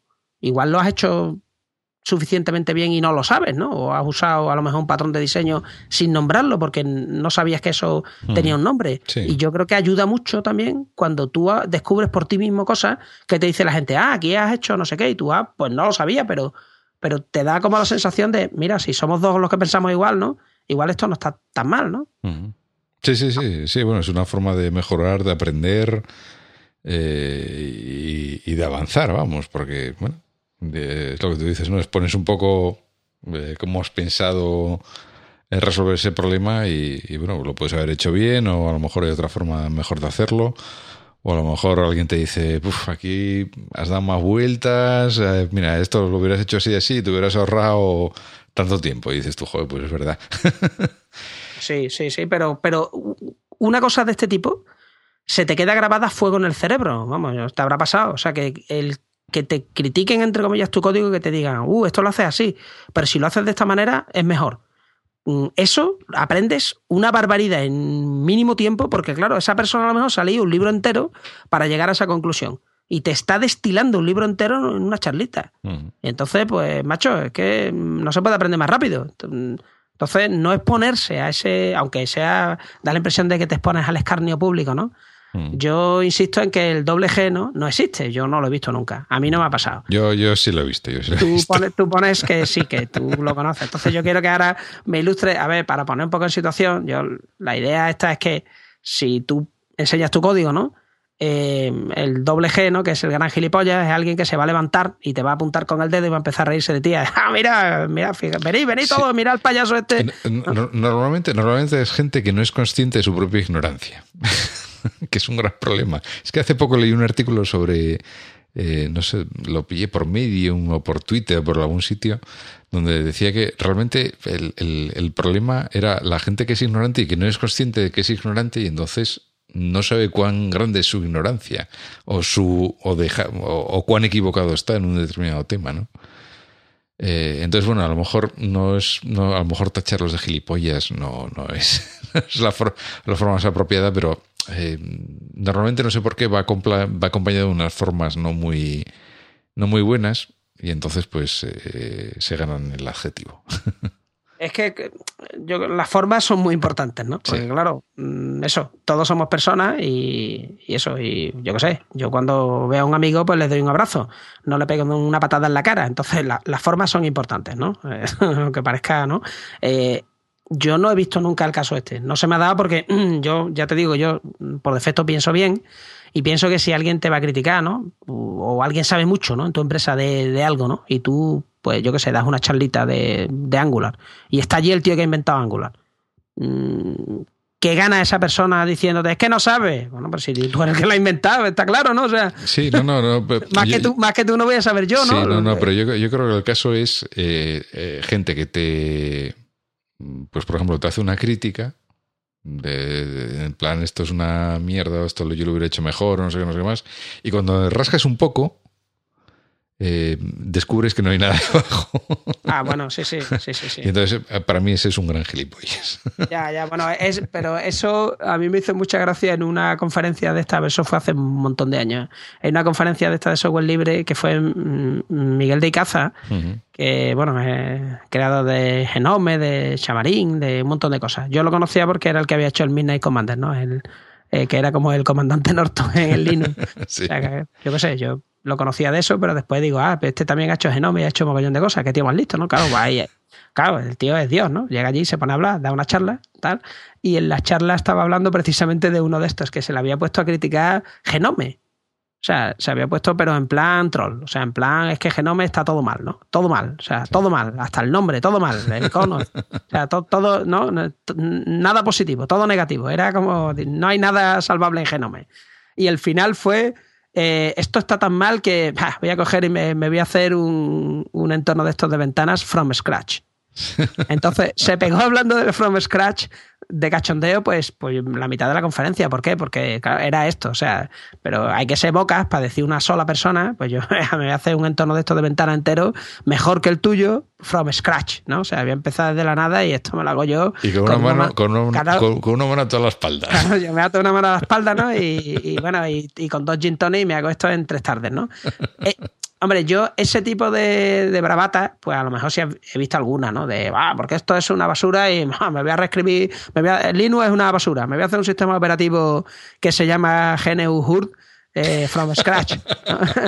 bravatas de esas sí, he visto antes en la comunidad, pero lo digo porque, bueno, el que no sepa lo que es HURD, que lo mire por ahí porque eso es lo que ansiaba mucha gente que hubiera sido Linux, digo, ansiaba mucha gente, Richard Stallman y y dos más, ¿no? y dos amigos, sí. Y dos amigos, pero al final, pues, no llegó tarde. ¿Qué le vamos a hacer? Y la gente pues, usó lo que había en el momento. Llegó, tarde o no llegó, porque yo no tengo claro si llegó tarde o no llegó, simplemente. Yo es que creo que Hurt le ha pasado, ha tenido la maldición un poco de. del. Ay, me acordaré. Ahí, del juego este que estuvo 14 años para sacar la segunda parte. exactamente, el Duke Nukem Forever. Es la misma, la misma maldición del Duke Nukem Forever, ¿no? Que se pegan para sacarlo y luego cuando sale dice, ostras, tío, sí, pero, esto es manifiestamente mejorable. O sea, lo ha sacado con un, con un engine de hace siete años, ocho. O sea, esto tiene unos pixelacos aquí que... es que yo, yo lo tengo el juego y lo he intentado jugar y es infumable, o sea, es regular. En fin. Eh, sí, bueno, así por lo menos siempre podremos reírnos de algo, ¿no? Siempre, antes, antes era con el juego, pues ahora siempre nos quedará Hurt para. Hombre, el, tema para reírnos de ello. Eh, en este caso, es que lo de Hurt estáis haciendo aquí una broma de esta renda. Bueno, pero yo no estoy criticando ni el código ni a los programadores porque realmente yo no soy capaz de hacer un sistema operativo, ¿no? Pero la idea esta de, del, doble G, ¿no? del super listillo que llega y te dice, ah, esto lo que hacéis es una basura y esto me lo hago yo en un rato, ¿no? Mm, yo creo que quien es capaz de hacer las cosas no lo dice, va, lo hace y después te dice, oye, aquí hay una serie de ideas que igual en vuestro proyecto, tal, mm, la gente que hace cosas normalmente, ya te digo, está entretenida haciendo cosas, no criticando. Pero hay mucha gente por ahí que yo no sé por qué. Y se ve mucho ahora con lo de las redes sociales. Yo no me lo esperaba. La gente es que no sabe ventilar la bilis de otra forma o la frustración, no sé cómo llamarlo, ¿no? Y se buscan enemigos imaginarios ahí para estar cabreado todo el día, ¿no? Con algo y se, ponen a criticar lo que haya que criticar. Bueno, pues yo qué sé. Si son cosas que te afectan, sí, pero que muchas veces ves crítica que dices tú, hay que estar tan cabreado porque el videojuego este hace no sé qué, o porque el framework tal hace no sé, no sé. sí, no sé, yo creo que es gente que no es capaz de hacer algo más positivo o algo o, hacer algo por sí mismos. o hacer algo. El caso es que yo eh, lo de enseñar las vergüenzas lo recomiendo a todo el mundo, ¿vale? Que hagan cosas públicas porque es la única manera de... Bueno, no es la única manera. Tú puedes aprender leyendo tú en plan ermitaño, pero yo creo que así vas más lento. Y aparte hay cosas en las que no podrás pensar porque no se te han ocurrido y a otros sí. Y cuando te pones a hablar con la gente es que después es súper relajante pues darte cuenta de que eso, si todo el mundo enseña el código, pues hay gente que hace buen código, y, pero la mayoría hacemos un código normalito y vas aprendiendo de uno, de otro y poco a poco ves como tu código, cosas que hacías antes de una manera, pues ahora ya no se te, no se te ocurren, ¿no? Eh, con lo cual nos lleva ¿no? al código viejo, ¿no? De, Y ahí dentro hay dragones, ¿no? Sí, al viajar al pasado. A, viajar, bueno, viajar al pasado, ¿no? Sí, cuando abres un proyecto de hace N años. Tu aplicación que cuatro años. Y claro, mucha gente dirá, pero ¿cómo que el pasado? O sea, son cuatro años, ¿no? Es que claro, si dices cuatro años, suena mogollón. Si dices 2011, suena ayer. Es que, Claro, sí, esto es muy relativo. Claro, que esto es un proyecto de hace cuatro años. Cuatro años, dices tú, esto es de 2011. Dices tú, mm, bueno, 2011, no sé, tampoco es tanto, ¿no? Y claro, eso pasa mucho, ¿no? Que tú abres tu código de hace seis meses y cuando lo miras, pues te quieres meter debajo de la cama porque dices, Dios mío, ¿esto, quién, lo ha escrito? tú, ¿en qué estaba yo pensando cuando escribí esto? Me gustaría saberlo, ¿no? Pero, pero realmente, a ver, yo, yo aquí yo creo que sí lo tengo claro. Si tú escribiste tu código de una manera hace seis meses, un año, cuando fuera, fue porque en ese momento tus conocimientos, ¿no? Y tu manera de escribir código te dijeron que esa era la mejor forma. Luego eso fue la mejor manera que tú tuviste de escribir el código. A no ser que tuvieras prisa y dejaras por ahí una ñapa pendiente, ¿no? Con el típico comentario de mejorar esto, ¿no? Eh, pero eso es una parte normalmente pequeña de los proyectos. En general, la gente trata de hacerlo más o menos bien, ¿no? Y, usando pues técnicas que a lo mejor no son las más fantásticas que has escuchado, no sé qué, pero que es un código clarito, que tú puedes entender y que ya has aprendido una serie de cosas y las aplicas, ¿no? O sea que quiero decir con esto que el, código que tú lees y que te da tanto asco hoy de tu yo de hace un año o de otra persona de hace un año, pues igual no es tan malo porque es producto de una serie de decisiones que en su momento tenían sentido, ¿no? ¿O no? sí, no, eh, evidentemente. O sea, el, tu código es eh, hijo de tus circunstancias en ese momento. O sea, tú lo escribes eh, con lo mejor que puedes, con lo que sabes en ese momento y, con la experiencia que tienes en ese momento. Claro, lo, que te pasa ahora cuando lo lees es que dices, uy, yo esto ahora lo haría. Pues claro, pero es que él, no tenías la máquina del tiempo cuando escribiste esto para irte dos años adelante. Eh, y eso es una demostración de que has seguido aprendiendo, evolucionando, etcétera, y, dices, ah, pues mira, esto ahora lo hubiera hecho de otra forma. Hombre, y yo creo, yo creo que esa sensación que no nos paramos en disfrutar, o sea, estamos todo el día pensando en lo que nos machaca, ¿no? De la profesión, y no nos paramos en disfrutar esos pequeños triunfos, ¿no? Entre comillas, que son, uy, yo ahora esto lo haría, ¿eso qué significa? Pues significa que que has aprendido, o sea, que ahora lo sabes hacer mejor o de otra manera más tal, ¿no? Y oye, pues eso también hay que disfrutarlo, que todo no es que soy una basura, es que todo el mundo sabe más que yo, es que no sé escribir, ¿no? Pues mira, esto ahora lo haría de, otra manera, ¿no? Entonces, como no hay máquinas del tiempo, porque no las hay, mm, yo creo que el problema no está en que tu código pasado fuera una basura intragable, o que el código de otras personas siempre sea malo, o es que el código que tira tu héroe de programación favorito es malo. Quiero decir, ¿no? Pensemos en Linux Torvalds. Eh, para el que sea Linuxero, el, ¿no? Búscate tu, ¿no? tu héroe favorito como programador. Eh, ¿El código que tiraba ese también era malo? Pues seguro que si lees su código, no es que te vaya a parecer una basura, es que te va a costar entenderlo. Y ese es el problema. El problema es que leer código es muy complicado. O sea, leer código antiguo, moderno, el que sea, que no nos gusta leer código, vamos.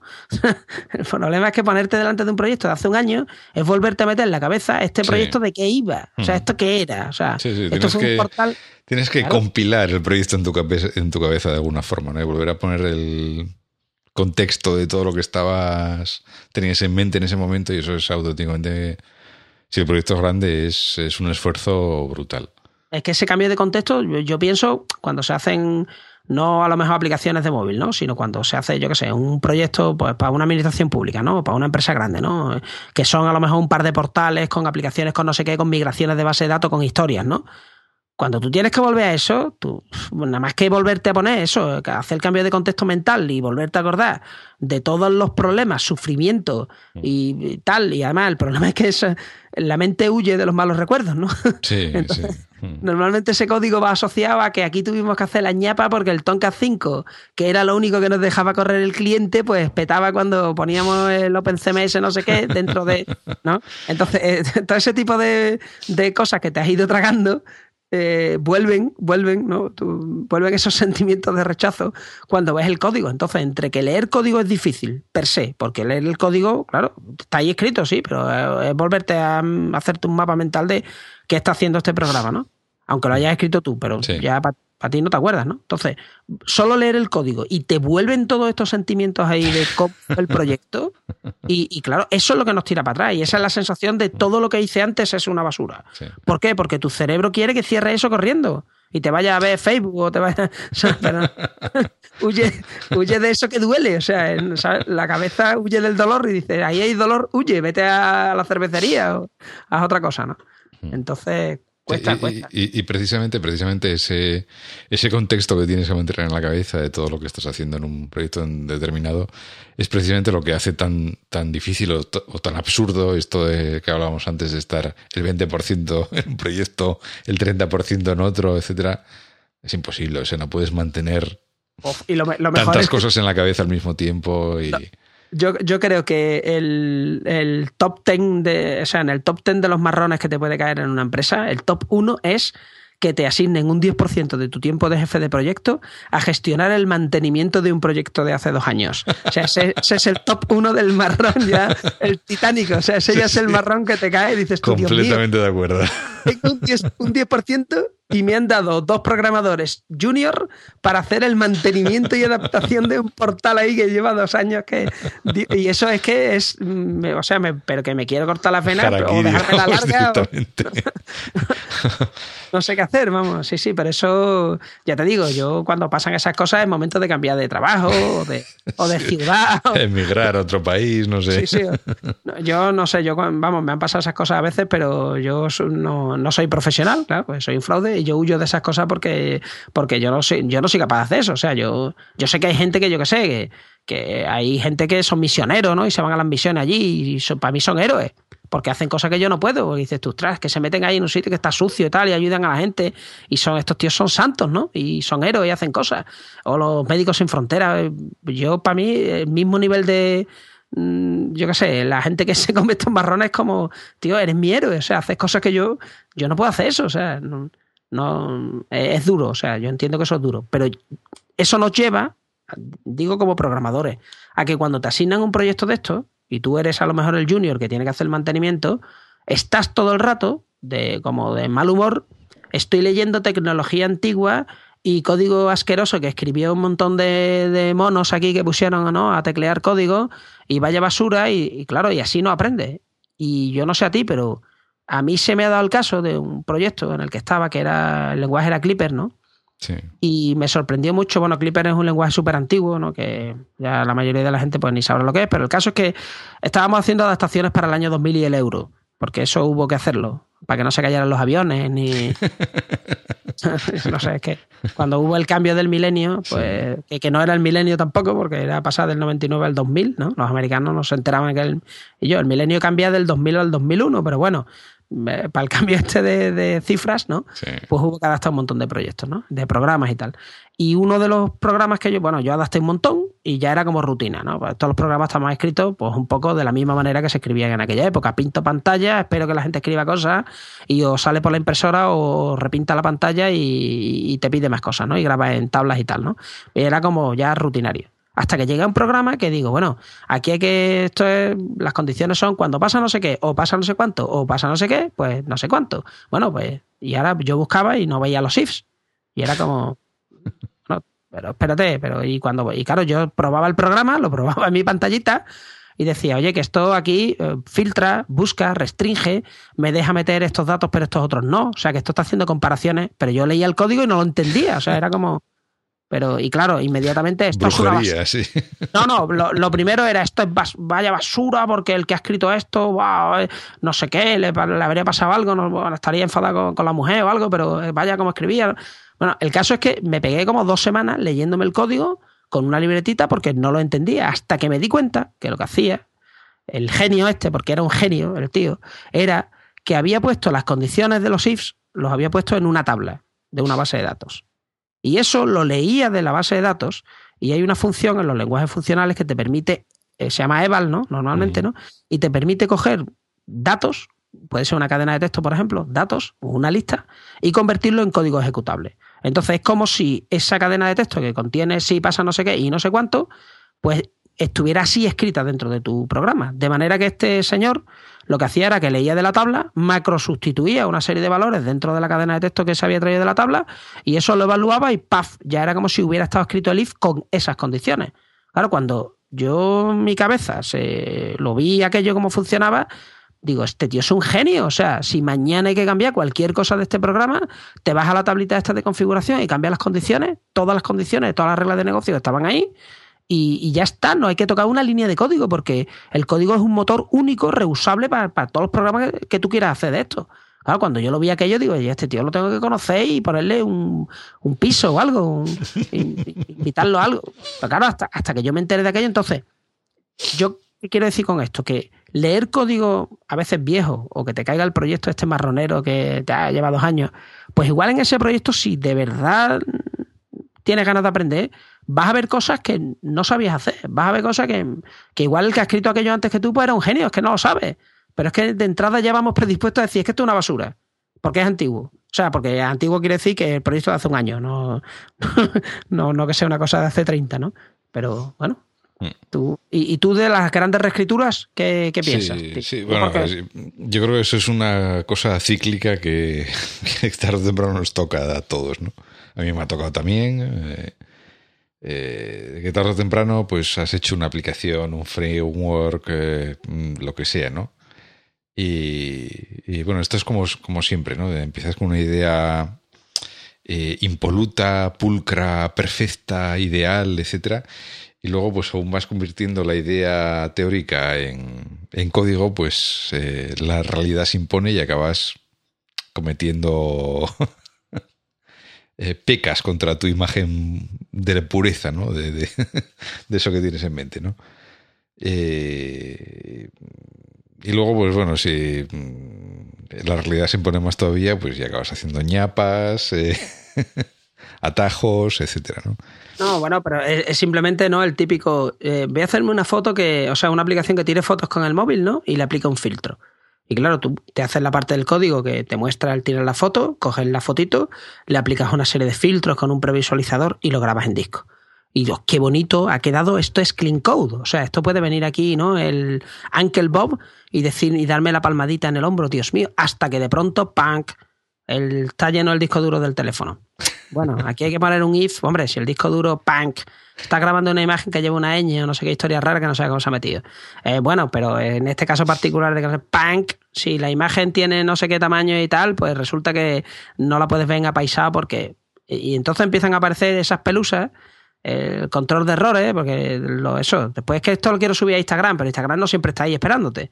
Hay veces que incluso no tienes conexión a Internet, entonces vas añadiendo ya cosas y, y ya de pronto el minimalismo este puro de líneas no perfectas, Esto es como las fotos estas de las casas de las revistas, ¿no? Sí. En, las que se ve que ahí no tienen ni perros, ni niños, ni. ni nada. O sea, ahí no, sé cómo lo hacen, porque claro, bueno, aquí. Todas las mañanas hay flores frescas encima de la mesa y claro, recién hechas. Y, yo, yo, es que veo las fotos estas y dices tú, Dios mío, tío, todos los libros ahí puestos en su sitio. Perfecto, o sea, nadie se deja por ahí en medio tirar unos calzoncillos sucios, o sea, no. ¿Sabes? O sea, no, no sé. los cojines del sofá ahí medio tirados porque te has pegado hasta las 2 de la mañana viendo una serie. Eso no existe, ¿no? En, esta, en la revista esta, porque claro, sería muy feo, ¿no? Pero claro, el problema del código muchas veces es que empieza siendo esta casa Bauhaus minimalista mirando al mar con unas ventanas maravillosas, porque es lo que a mí me gustaría hacer, pero después que la casa es que la casa tiene que tener sanitarios y hay que ponerle cañerías. Es que eso es feo, porque las cañerías, pero es que es que si no te tienes que ir al monte, ¿sabes? Entonces hay que meterle luz, hay que meter y ya eso ya fea, porque es que hombre, no vamos a poner aquí una canaleta, porque sí, bueno, pero no, o es que la chimenea se pone negra, habrá que es que si quieres chimenea, las chimeneas están para quemar cosas, no para hacerle fotos sin quemar nunca nada dentro. Entonces, cuando las cosas están en uso, pues, hombre, no digo yo que las conviertas en un asco, pero que tienen un nivel de entropía aceptable, ¿no? Entonces, hombre, código que, ya se ha usado, es normal que dentro pues tenga, pues eso, que no sea tan perfecto y tan maravilloso, pero bueno, yo qué sé. No, o, lo que te puede suceder es, eh, mm, bueno, pues eh, la, primera versión que haces, pues es eh, mm, partes con los conocimientos limitados, ¿vale? Y entonces lo haces lo mejor que puedes en ese momento.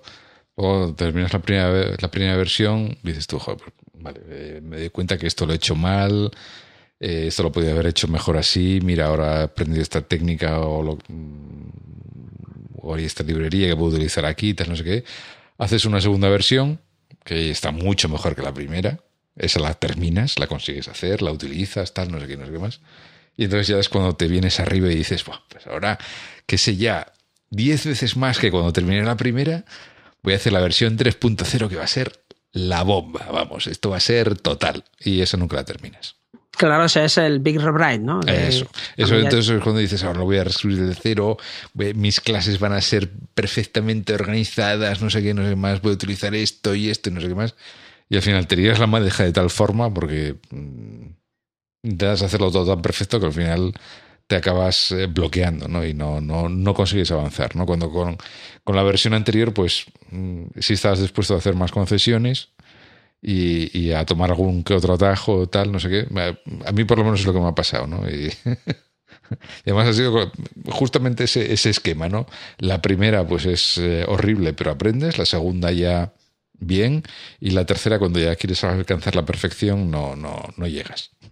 Ah, pero, pero yo eh, es que yo creo que esto nos pasa a nosotros porque somos unos tarados. sí, probablemente. A, los, a los porque esto, a ver, yo voy, pues, imagínate que tú dices, oye, pues yo quiero aprender carpintería, ¿no? Y me voy a hacer el mueblecito este de especias, ¿no? Tal, ¿no? Pues el primero te sale hecho un asco porque, claro, no sabes cortar, no tienes herramientas, ¿no? El segundo especiero que le haces a tu madre a lo mejor, pues ya te sale mejor porque ya te has comprado la sierra guay de calar, el no sé qué, ya controlas el tema de los pegamentos, sabes barnizar mejor y tal. El tercero que quieres hacer, tu objetivo no es demostrarle al mundo lo guay que es tu sierra de calar o el dominio total que tienes con el patrón de la plantilla del no sé qué o cómo barres tú el serrín cuando termines. O sea, lo que tú vas con el foco de quiero hacer un especiero de puta madre. Pero es que pero nosotros no, nosotros, o sea, la idea es que escribimos código para enseñárselo a nuestros héroes, o sea, a nuestros, porque realmente estás escribiendo el código y lo que tú estarías deseando no es que la aplicación funcione, es que venga Linux Orval y te dé una palmadita en el hombro y te diga, muy bien, tío, así es como hay que escribir el código. Eso es clean code o eso es eficiente o eso es cada uno el fetiche que tenga, ¿no? Eso, eh, esto es funcional o esto es una maravilla, ¿no? Entonces, realmente es que estamos escribiendo el código no, no para que cumpla su función, que es que la aplicación pues funcione bien, sea bonita, sea útil, haga cosas. No, no, es que yo, a ver, yo disfruto mucho el escribir código por el gusto de escribir código y el hacer una buena arquitectura o escribir un buen código por el gusto y el placer de hacerlo bien, de, saber que soy capaz, ¿no? De hacerlo bien. Pero que este gusto lo tendrá también un escritor. Quiero decir, el saber que eres capaz ¿no? de dominar el lenguaje y hacer metáforas bonitas y darle una estructura más o menos buena a los capítulos de una novela y que tenga un argumento y que sea consistente y todas estas cosas. Pero al final tienes que escribir la novela, porque si, o sea, tu objetivo es escribir la novela y que la gente a lo mejor la lea y se lo pase bien. Porque si tú te centras solo en lo guay que eres como escritor y pues entonces eres un gafapaster. Entonces, ah, que sería el equivalente ¿no? al de antes, ¿no? Pero en otros mundos, ¿no? Sí. eres un gafapaster y vas opinando por ahí de la literatura del siglo XIX y de lo bien que escribe Umbral, pero tú no has escrito nada en tu vida. Entonces, bueno, pues, vale, bien. Entonces, el tema de las reescrituras estas, mm, yo es que ahora voy a afrontar una de una aplicación. Hablando del tema, por cierto. Hablando del tema, eh, sí, pero en este caso está justificado porque tú sabes que el cerebro tiene una capacidad infinita de autojustificarte cosas. O sea, tú cuando quieres hacer algo, tu cerebro es capaz de encontrar excusas de todos los colores. De todos los tipos, sí, sin duda. Sí, sí, además tú, puedes, tú las argumentas y dices, pues no, pues es verdad, o sea, esto. O sea, que no lo hago yo porque me apetezca, ni porque yo sepa que esto está mal, pero sino porque tal, ¿no? Entonces, yo quiero hacer una reescritura de una cosa en Swift porque esa cosa se escribió hace eso, 3, 4 años, también es que era Objective-C del primero de tal, ¿no? Y yo no sabía mucho, mm, no sabía mucho ni de Objective-C, ni de móviles, ni de nada, y yo no sé si ahí hay multihilos, si no, no sé, o sea, no sé cómo hago las notificaciones, no sé qué estructura o arquitectura tienen las cosas, entonces realmente eh, tocar ese código en este caso, en algo que ha evolucionado tanto en tan poco tiempo, no tiene sentido. Pero si tu código, o sea, si has pasado, por ejemplo, un portal de Java 5 a Java 6, ¿no? estás en Java 8 ahora, pero no estás usando las nuevas capacidades de Java 8, pues, si no ha avanzado tanto, no ha cambiado tanto tu entorno, muchas veces hacer una reescritura es una locura. Porque lo que hay ahí ya funciona, está probado, lo han probado miles de usuarios a lo mejor. Y ese tiempo lo puedes dedicar a añadirle nuevas características que son normalmente más pasta. O sea, digo, si el producto es tuyo, ¿no? Pues lo, lo, estás mejorando y haces un mejor producto. Mm, entonces, esto de los, las grandes reescrituras, de parar y tal, si es un proyecto tuyo personal, bueno, porque en un momento dado, bueno, pues, a ver, el coste de fracasar es, muy bajo, ¿no? Simplemente, bueno, no, no, lo he arrancado, no lo he terminado, ya lo haré, ya lo haré, ¿no?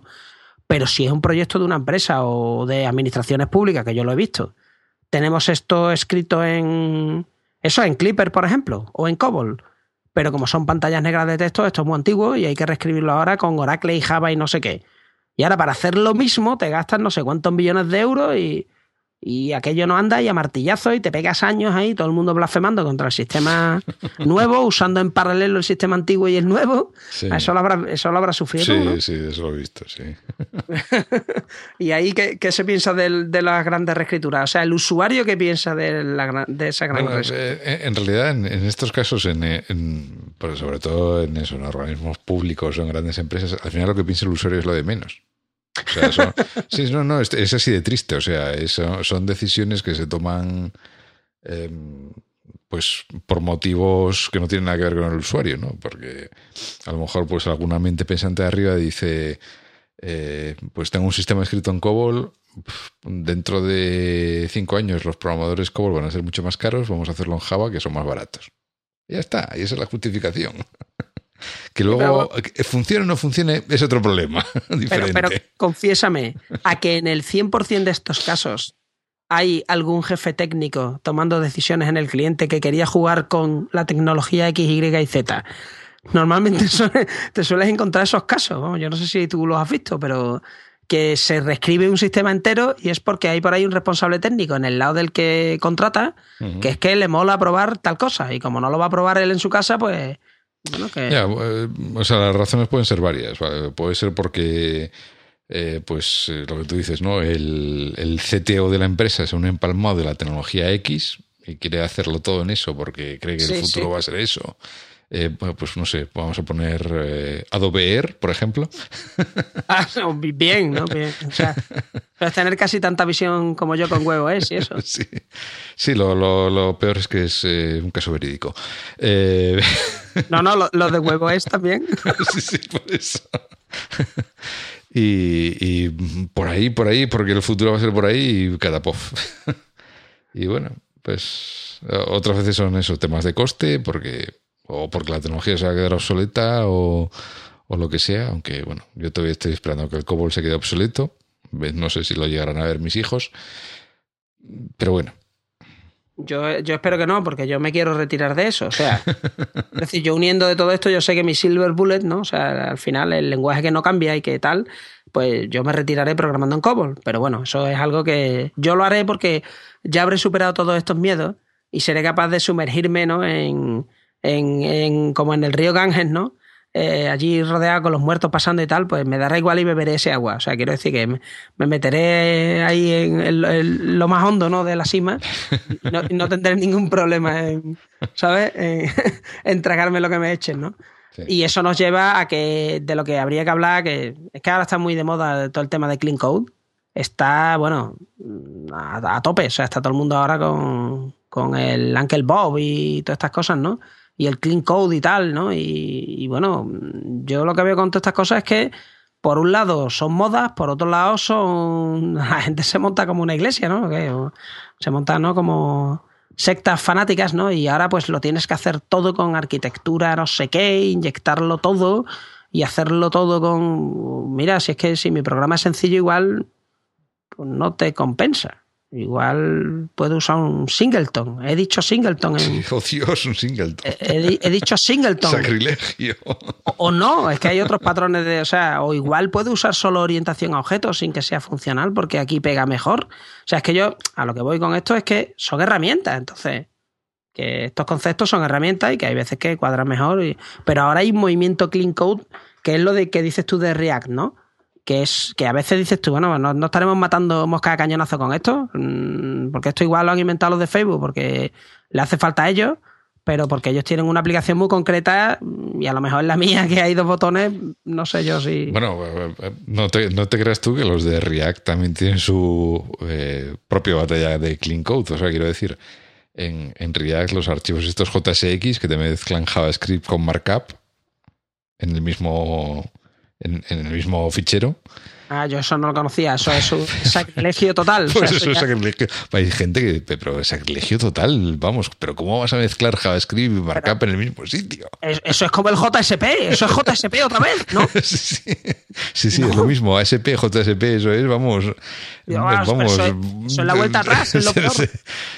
Entonces, Sí, sí, hombre, lo, entiendo. A ver, yo, yo, entiendo que te recorra un. Si has visto alguna vez un JSP de esto, en los que la gente se abría una conexión a la base de datos desde el JSP ahí, ¿no? En plan, bah, como esto al final el JSP es un serlet travesti, ¿no? Porque al final todo es un serlet, ¿no? Pues total, ¿qué más da, no? Pero bueno, ya. pero... Entre paréntesis, no, no, tiene nada que ver con. O sea, quiero decir que no, no es lo mismo que JSP, o sea, tiene su razón de ser y tal. Pero, pero que te quiero decir que, que, el que ha visto esa barbaridad en JSP, pues claro, ya eso, ya automáticamente tú ves código y markup mezclado y ya piensas en aquello y dices. te, recorre un. Claro, es como. Es como un escalofrío la espalda. esto, esto, eh, tirarlo a la basura, ¿no? ese, tío a la cárcel. Ah, entonces, por ejemplo, por ejemplo, a la gente de React, pues hay gente que le cuesta mucho entrar por ese aro, ¿no? Se, se comenta mucho el tema del JSX y, y eso, mezclar código y markup y tal, que volvemos al pasado, no sé qué, Se llama JS, mundo.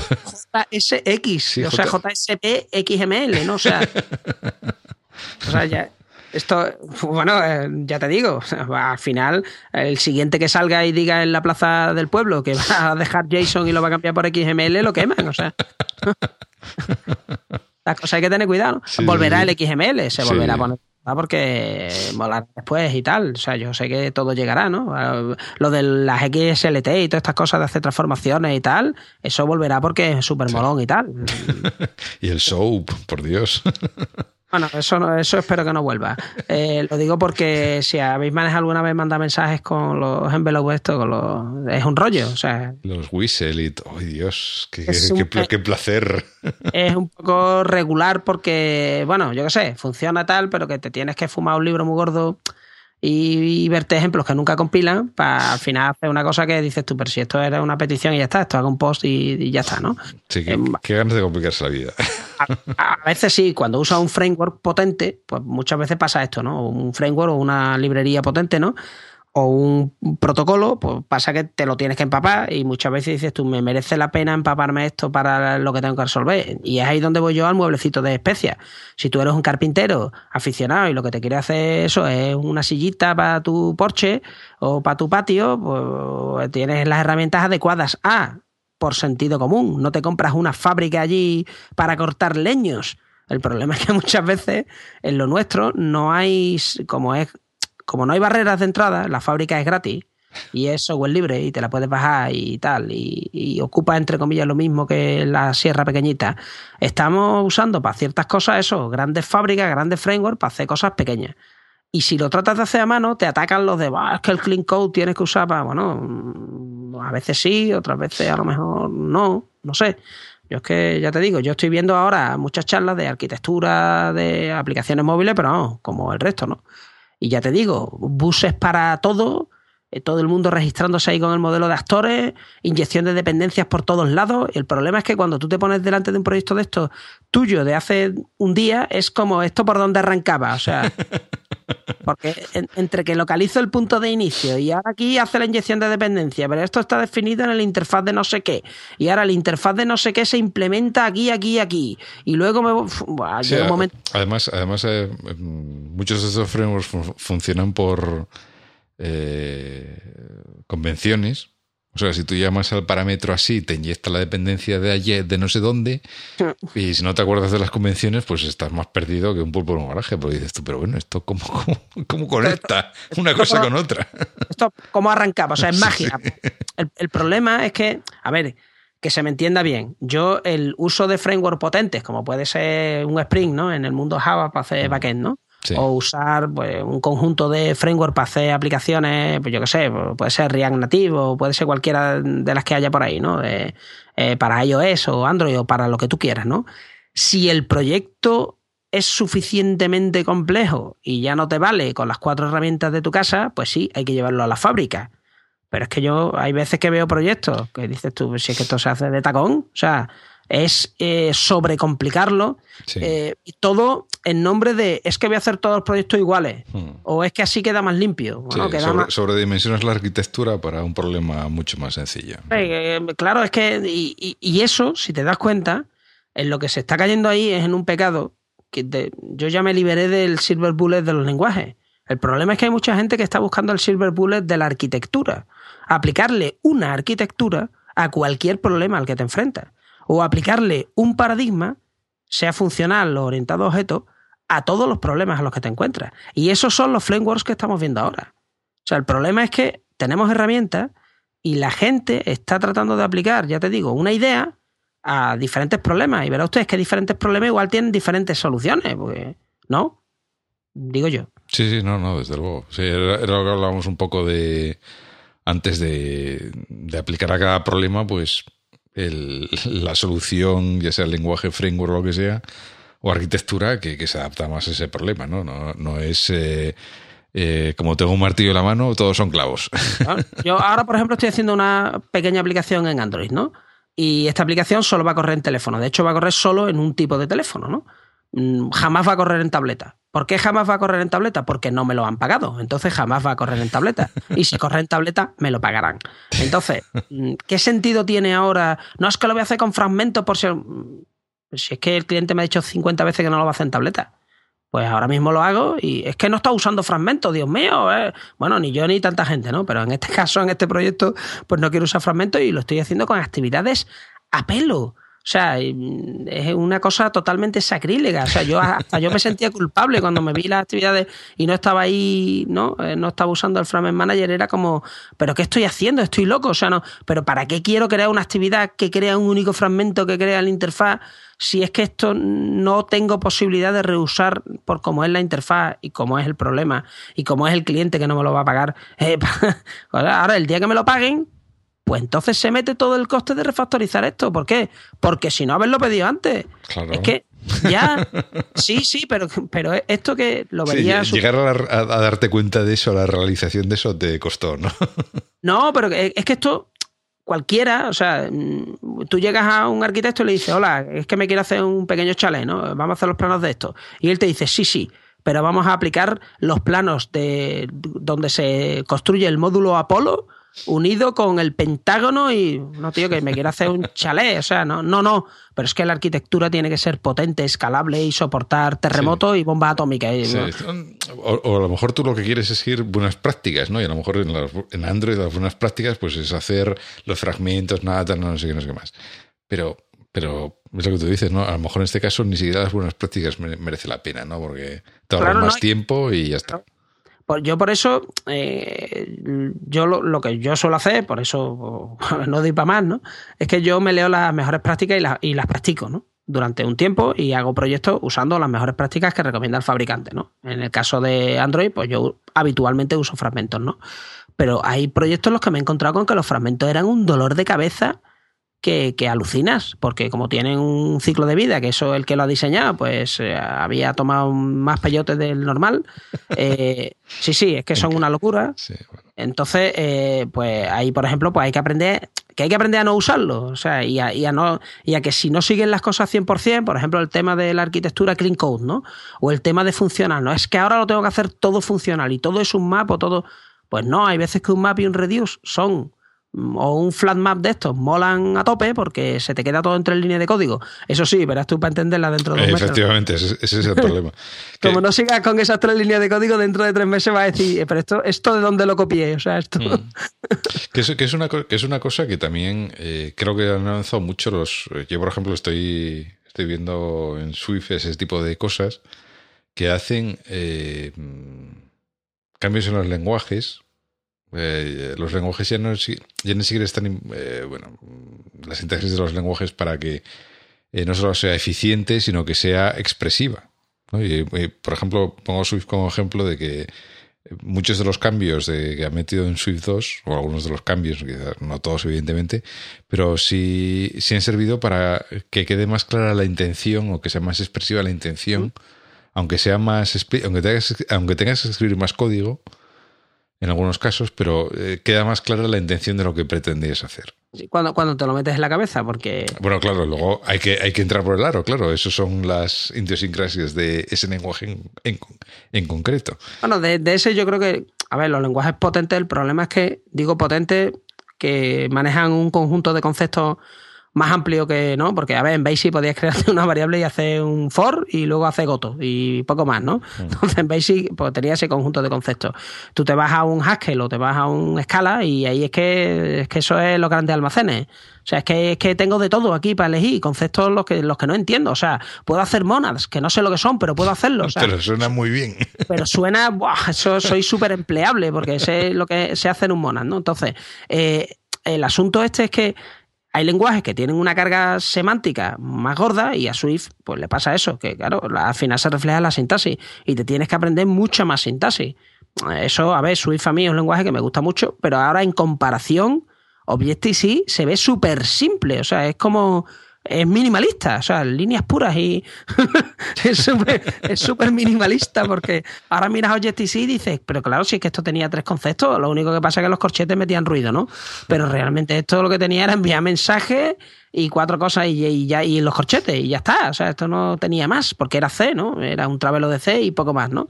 Pero eh, a Swift le ha pasado esto, ¿no? Que, que sea complicado, en fin, bueno, se ha complicado, que va cambiando pero si te das cuenta, está cambiando un lenguaje que se inventó hace cuánto? Un año y dos meses, que es, que ha pasado de la versión nada a la 1.2, que yo he hecho una aplicación gorda con la 1.2 que la terminé hace nada, y ya estamos en la 2.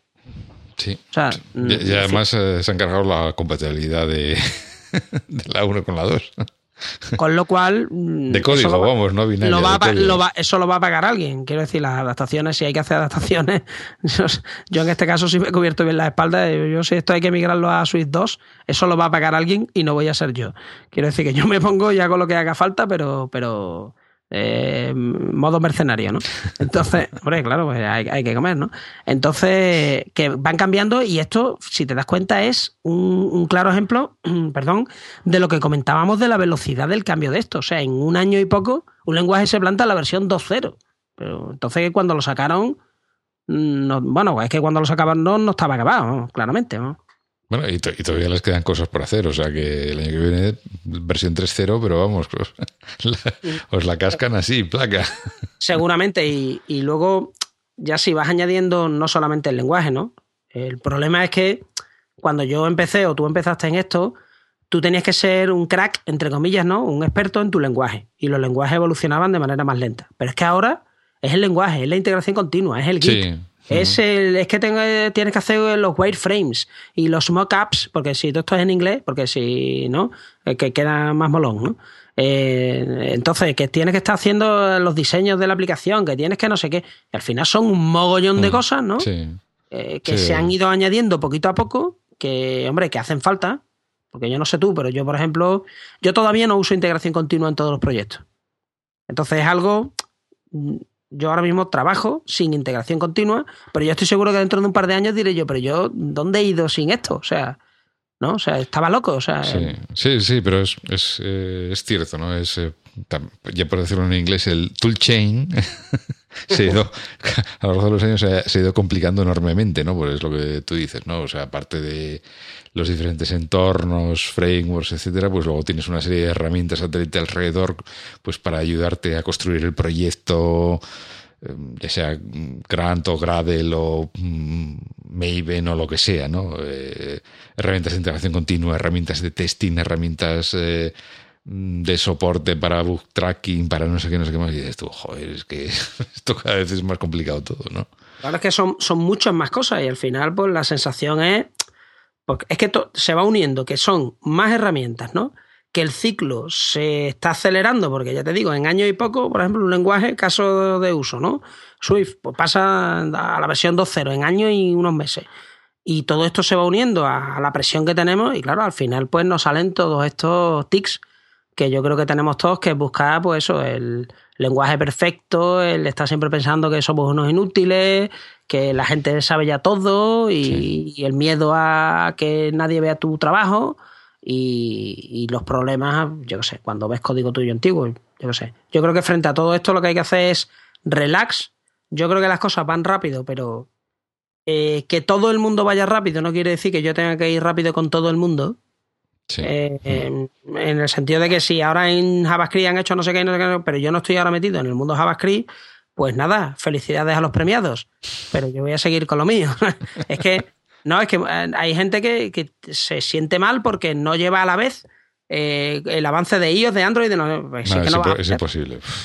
entonces, eso hay que relajarse y ya está. Si no, no vas a poder, pues no vas a poder, a no ser que sea. Yo creo que no hay nadie que pueda seguir eso. ¿no? Yo qué sé, yo veo de vez en cuando alguno por ahí, por internet, que hace, igual hace cosas con Windows Mobile, que te las hace con Android, que te las hace con no sé qué, que te, ¿no? Eh, pero esos son cuatro privilegiados de la vida que no tienen hijos, son genios. Sí, sí, bueno, o sea, lo que puede haber son equipos más o menos grandes o pequeños que sí sean capaces de hacer eso porque tienen varias personas y cada uno se especializa un poco. Yo, yo sigo a uno por Twitter que, que esa es la depresión inducida con patas y es, y es eh, del tipo de, oh, qué guay es la Raspberry Pi, estoy corriendo aquí Linux, pero la verdad, a mí me gustaría tener la Raspberry Pi para programar, para programar en Basic, como yo programaba en mi Commodore. Pero claro, arrancar todo un Linux para después lanzar un emulador de Commodore y al fin lanzar el intérprete de Basic, me parece una burrada. Para eso lo que hago es que me escribo yo el cargador binario y un pequeño sistema operativo y me hago yo del tirón ahí el intérprete de Commodore 64 en Basic y me, y me chuto ahí yo mi ROM que corre ahí directamente en la RM de la Raspberry Pi. Y claro, ves eso y dices tú, mm, la eh, puerta para salir. la puerta... No, no, pero eh, eso es gente que no tiene vida. Porque si no, chico, yo no, no, no, no, creo que nada, o sea, alguien con vida normal no, sé, pero es que es gente de esta que tiempo, joder. Ves, por ahí la foto, o tendrá alguien contratado que tome las cervezas por él y se saca la foto y una persona aparentemente normal y después te suelta estas cosas de, va, me he hecho esto porque tal, porque no voy a esperar yo que arranque el Linux. Era más rápido hacérmelo yo. Tenía una tarde libre y va, dije, va, voy a hacer esto, que me aburro. claro, y son cosas de estas de, hoy hoy he probado esta aplicación, me he hecho este juego, ¿no? Y lo estoy probando en Windows Phone, pero mañana lo voy a probar con el SDK de la PS Vita y tú, Dios, para, no sabes lo que me estás haciendo, para, no, sigas, no sigas por ahí. Claro que, pero eso hay casos, hay a lo mejor pues eso, dos o tres personas, porque son, dices tú, bueno, estos son lumbreras, ¿no? O son lumbreras o a lo mejor no son tan lumbreras. Te quiero decir, a, lo, mejor, Se organizan bien, oye, no sé. No más que organizarse bien, igual ven que lo que quieren hacer es el especiero. Lo tienen claro. O sea, y a lo mejor el código por dentro está metido a martillazo, pero me da igual porque yo lo que quiero es el especiero. Mm. No, no quiero demostrarte lo guay que programo. Ya, sí puede ser, sí. E igual es que hay gente que dice, oye, yo quiero hacer esto y se pone y lo hace, y a lo mejor el código, ellos piensan que no es tan bueno, pero es bueno porque funciona, ¿no? O sea, eh, igual no se han, no se han parado en, en aplicar eso. Mm, eh, no se han parado a leer las flores, han ido directamente al grano, que es resolver problemas. En fin, yo, mira, me lo voy a apuntar esto, a ver si yo a partir de ahora empiezo a hacer eso también. y yo creo que con esto, ¿no? Casi que estamos terminando, ¿no? Sí, sí, después de esta mm, sesión de catarsis de casi dos horas. Sí, sí. Yo creo que ya. Ya estará todo el mundo harto. Ya tengo el audiolibro, ¿no? De la cosa esta. Sí. ya lo puedes publicar con el, con el, libro, con el libro en papel. Realmente te sorprendería el ver el, la reacción ha habido un montón de gente que me ha escrito, que me ha escrito por Twitter o que me ha mandado correos electrónicos, ¿no? O que habla conmigo. Mm, estamos todos igual, ¿eh? Quiero decir que esto está uno ahí solito en su cabecita, ¿no? Y no quieres hablarlo con tus compañeros de trabajo para que para no demostrar debilidad, ¿no? Pero resulta que estamos todos con los mismos problemas. Entonces, mm, que yo creo que estas cosas, el, comentarlo, los problemas que tenemos, que son, pues, si los tenemos todos, será que son problemas reales, ¿no? y además, si te pones a pensarlo, pues tienen eso, dices tú, oye, pues esto tiene un sentido porque hay una serie de factores y todos estamos sometidos a los mismos factores y nos está pasando esto por esto, por esto, por esto. Entonces, mm, a mí me ha sorprendido el, el ver que había mucha gente que se sentía igual. O sea, que gente que tú dices, pero tío, pero tú cómo vas a decir esto? O sea, si tú eres y claro, te, ellos te dicen desde ese punto de vista, no, no, es que yo no soy, yo soy normal, ¿no? Es lo que dice todo el mundo, yo soy normal, bueno. Sí, no, yo, yo, creo que son temas y, son situaciones y pensamientos los que, los que, bueno, los que has expuesto en los posts y los que hemos hablado hoy aquí, que yo creo que cualquier eh, desarrollador se ve reflejado en mayor o menor medida en cualquiera de ellos, ¿no? A todos nos ha pasado eh, esa situación, o te has encontrado con alguien así, o te ha pasado esto de eh, lo que sea, ¿no? Y entonces pues cuando lo, ves escrito, pues dices, joder, pues mira, es justo lo que me pasa a mí. Sí, sí, sí, yo, vamos, mm, a mí la verdad es que el primero, el soltarlo y el decirle a todo el mundo, el decirle al mundo no mundial eh, que soy un fraude, ¿no? Eh, me ayudó mucho. Y ya después seguí simplemente contando las mismas tonterías que, cuento muchas veces por ahí, ¿no? Pero escritas, ¿no? Y me sorprendió el ver que había un mogollón de gente que me decía, es que me has leído la mente, o eres igual que yo, o tal, y yo, pues, claro. Pues sí, lo, cual también sirve, ¿no? Porque entonces así también acabas descubriendo que no eres tan fraude como pensabas inicialmente, ¿no? o, que, o, que, lo somos todos, en realidad. Es que, claro, a la velocidad que va esto, ¿quién no es un fraude? O sea, si, ya te digo, si tuviéramos un mogollón de tiempo para, para rediseñar el logo como hace Google, eh, pues, pues claro, pues pues eso, tienes tiempo de, dedicarte a esos detalles, tienes mucha pasta, gente y tal, pues puedes hacer cosas de estas. Pero el resto, que yo qué sé, el resto no, nos da tiempo. En fin, yo espero que esto le sirva a alguien y pondremos por ahí enlaces, sobre todo al blog, al blog de Joel Spolky, que yo creo que eso es un must que todo el mundo se tiene que leer, ¿no? Bueno, yo, yo voy a poner los enlaces a tu blog. No, pero y los artículos, bueno, bueno, si quieres, si quieres destacar algún algún artículo. Eh, de, todas formas, el problema de los artículos de Jules Spolsky es que los, los artículos buenos son de hace mm, más de 10 años. 10 años, sí. Del 2003, 2005. Sí, sí, sí, puede ser, claro. Entonces, eh, a veces cuesta encontrarlos, eh, los, las, las perlitas. Eh, no, pero eso ya te digo, yo es que como este hombre sacó dos libros, porque transformó el blog en, en libros, eso te lo digo yo los buenos ya, porque...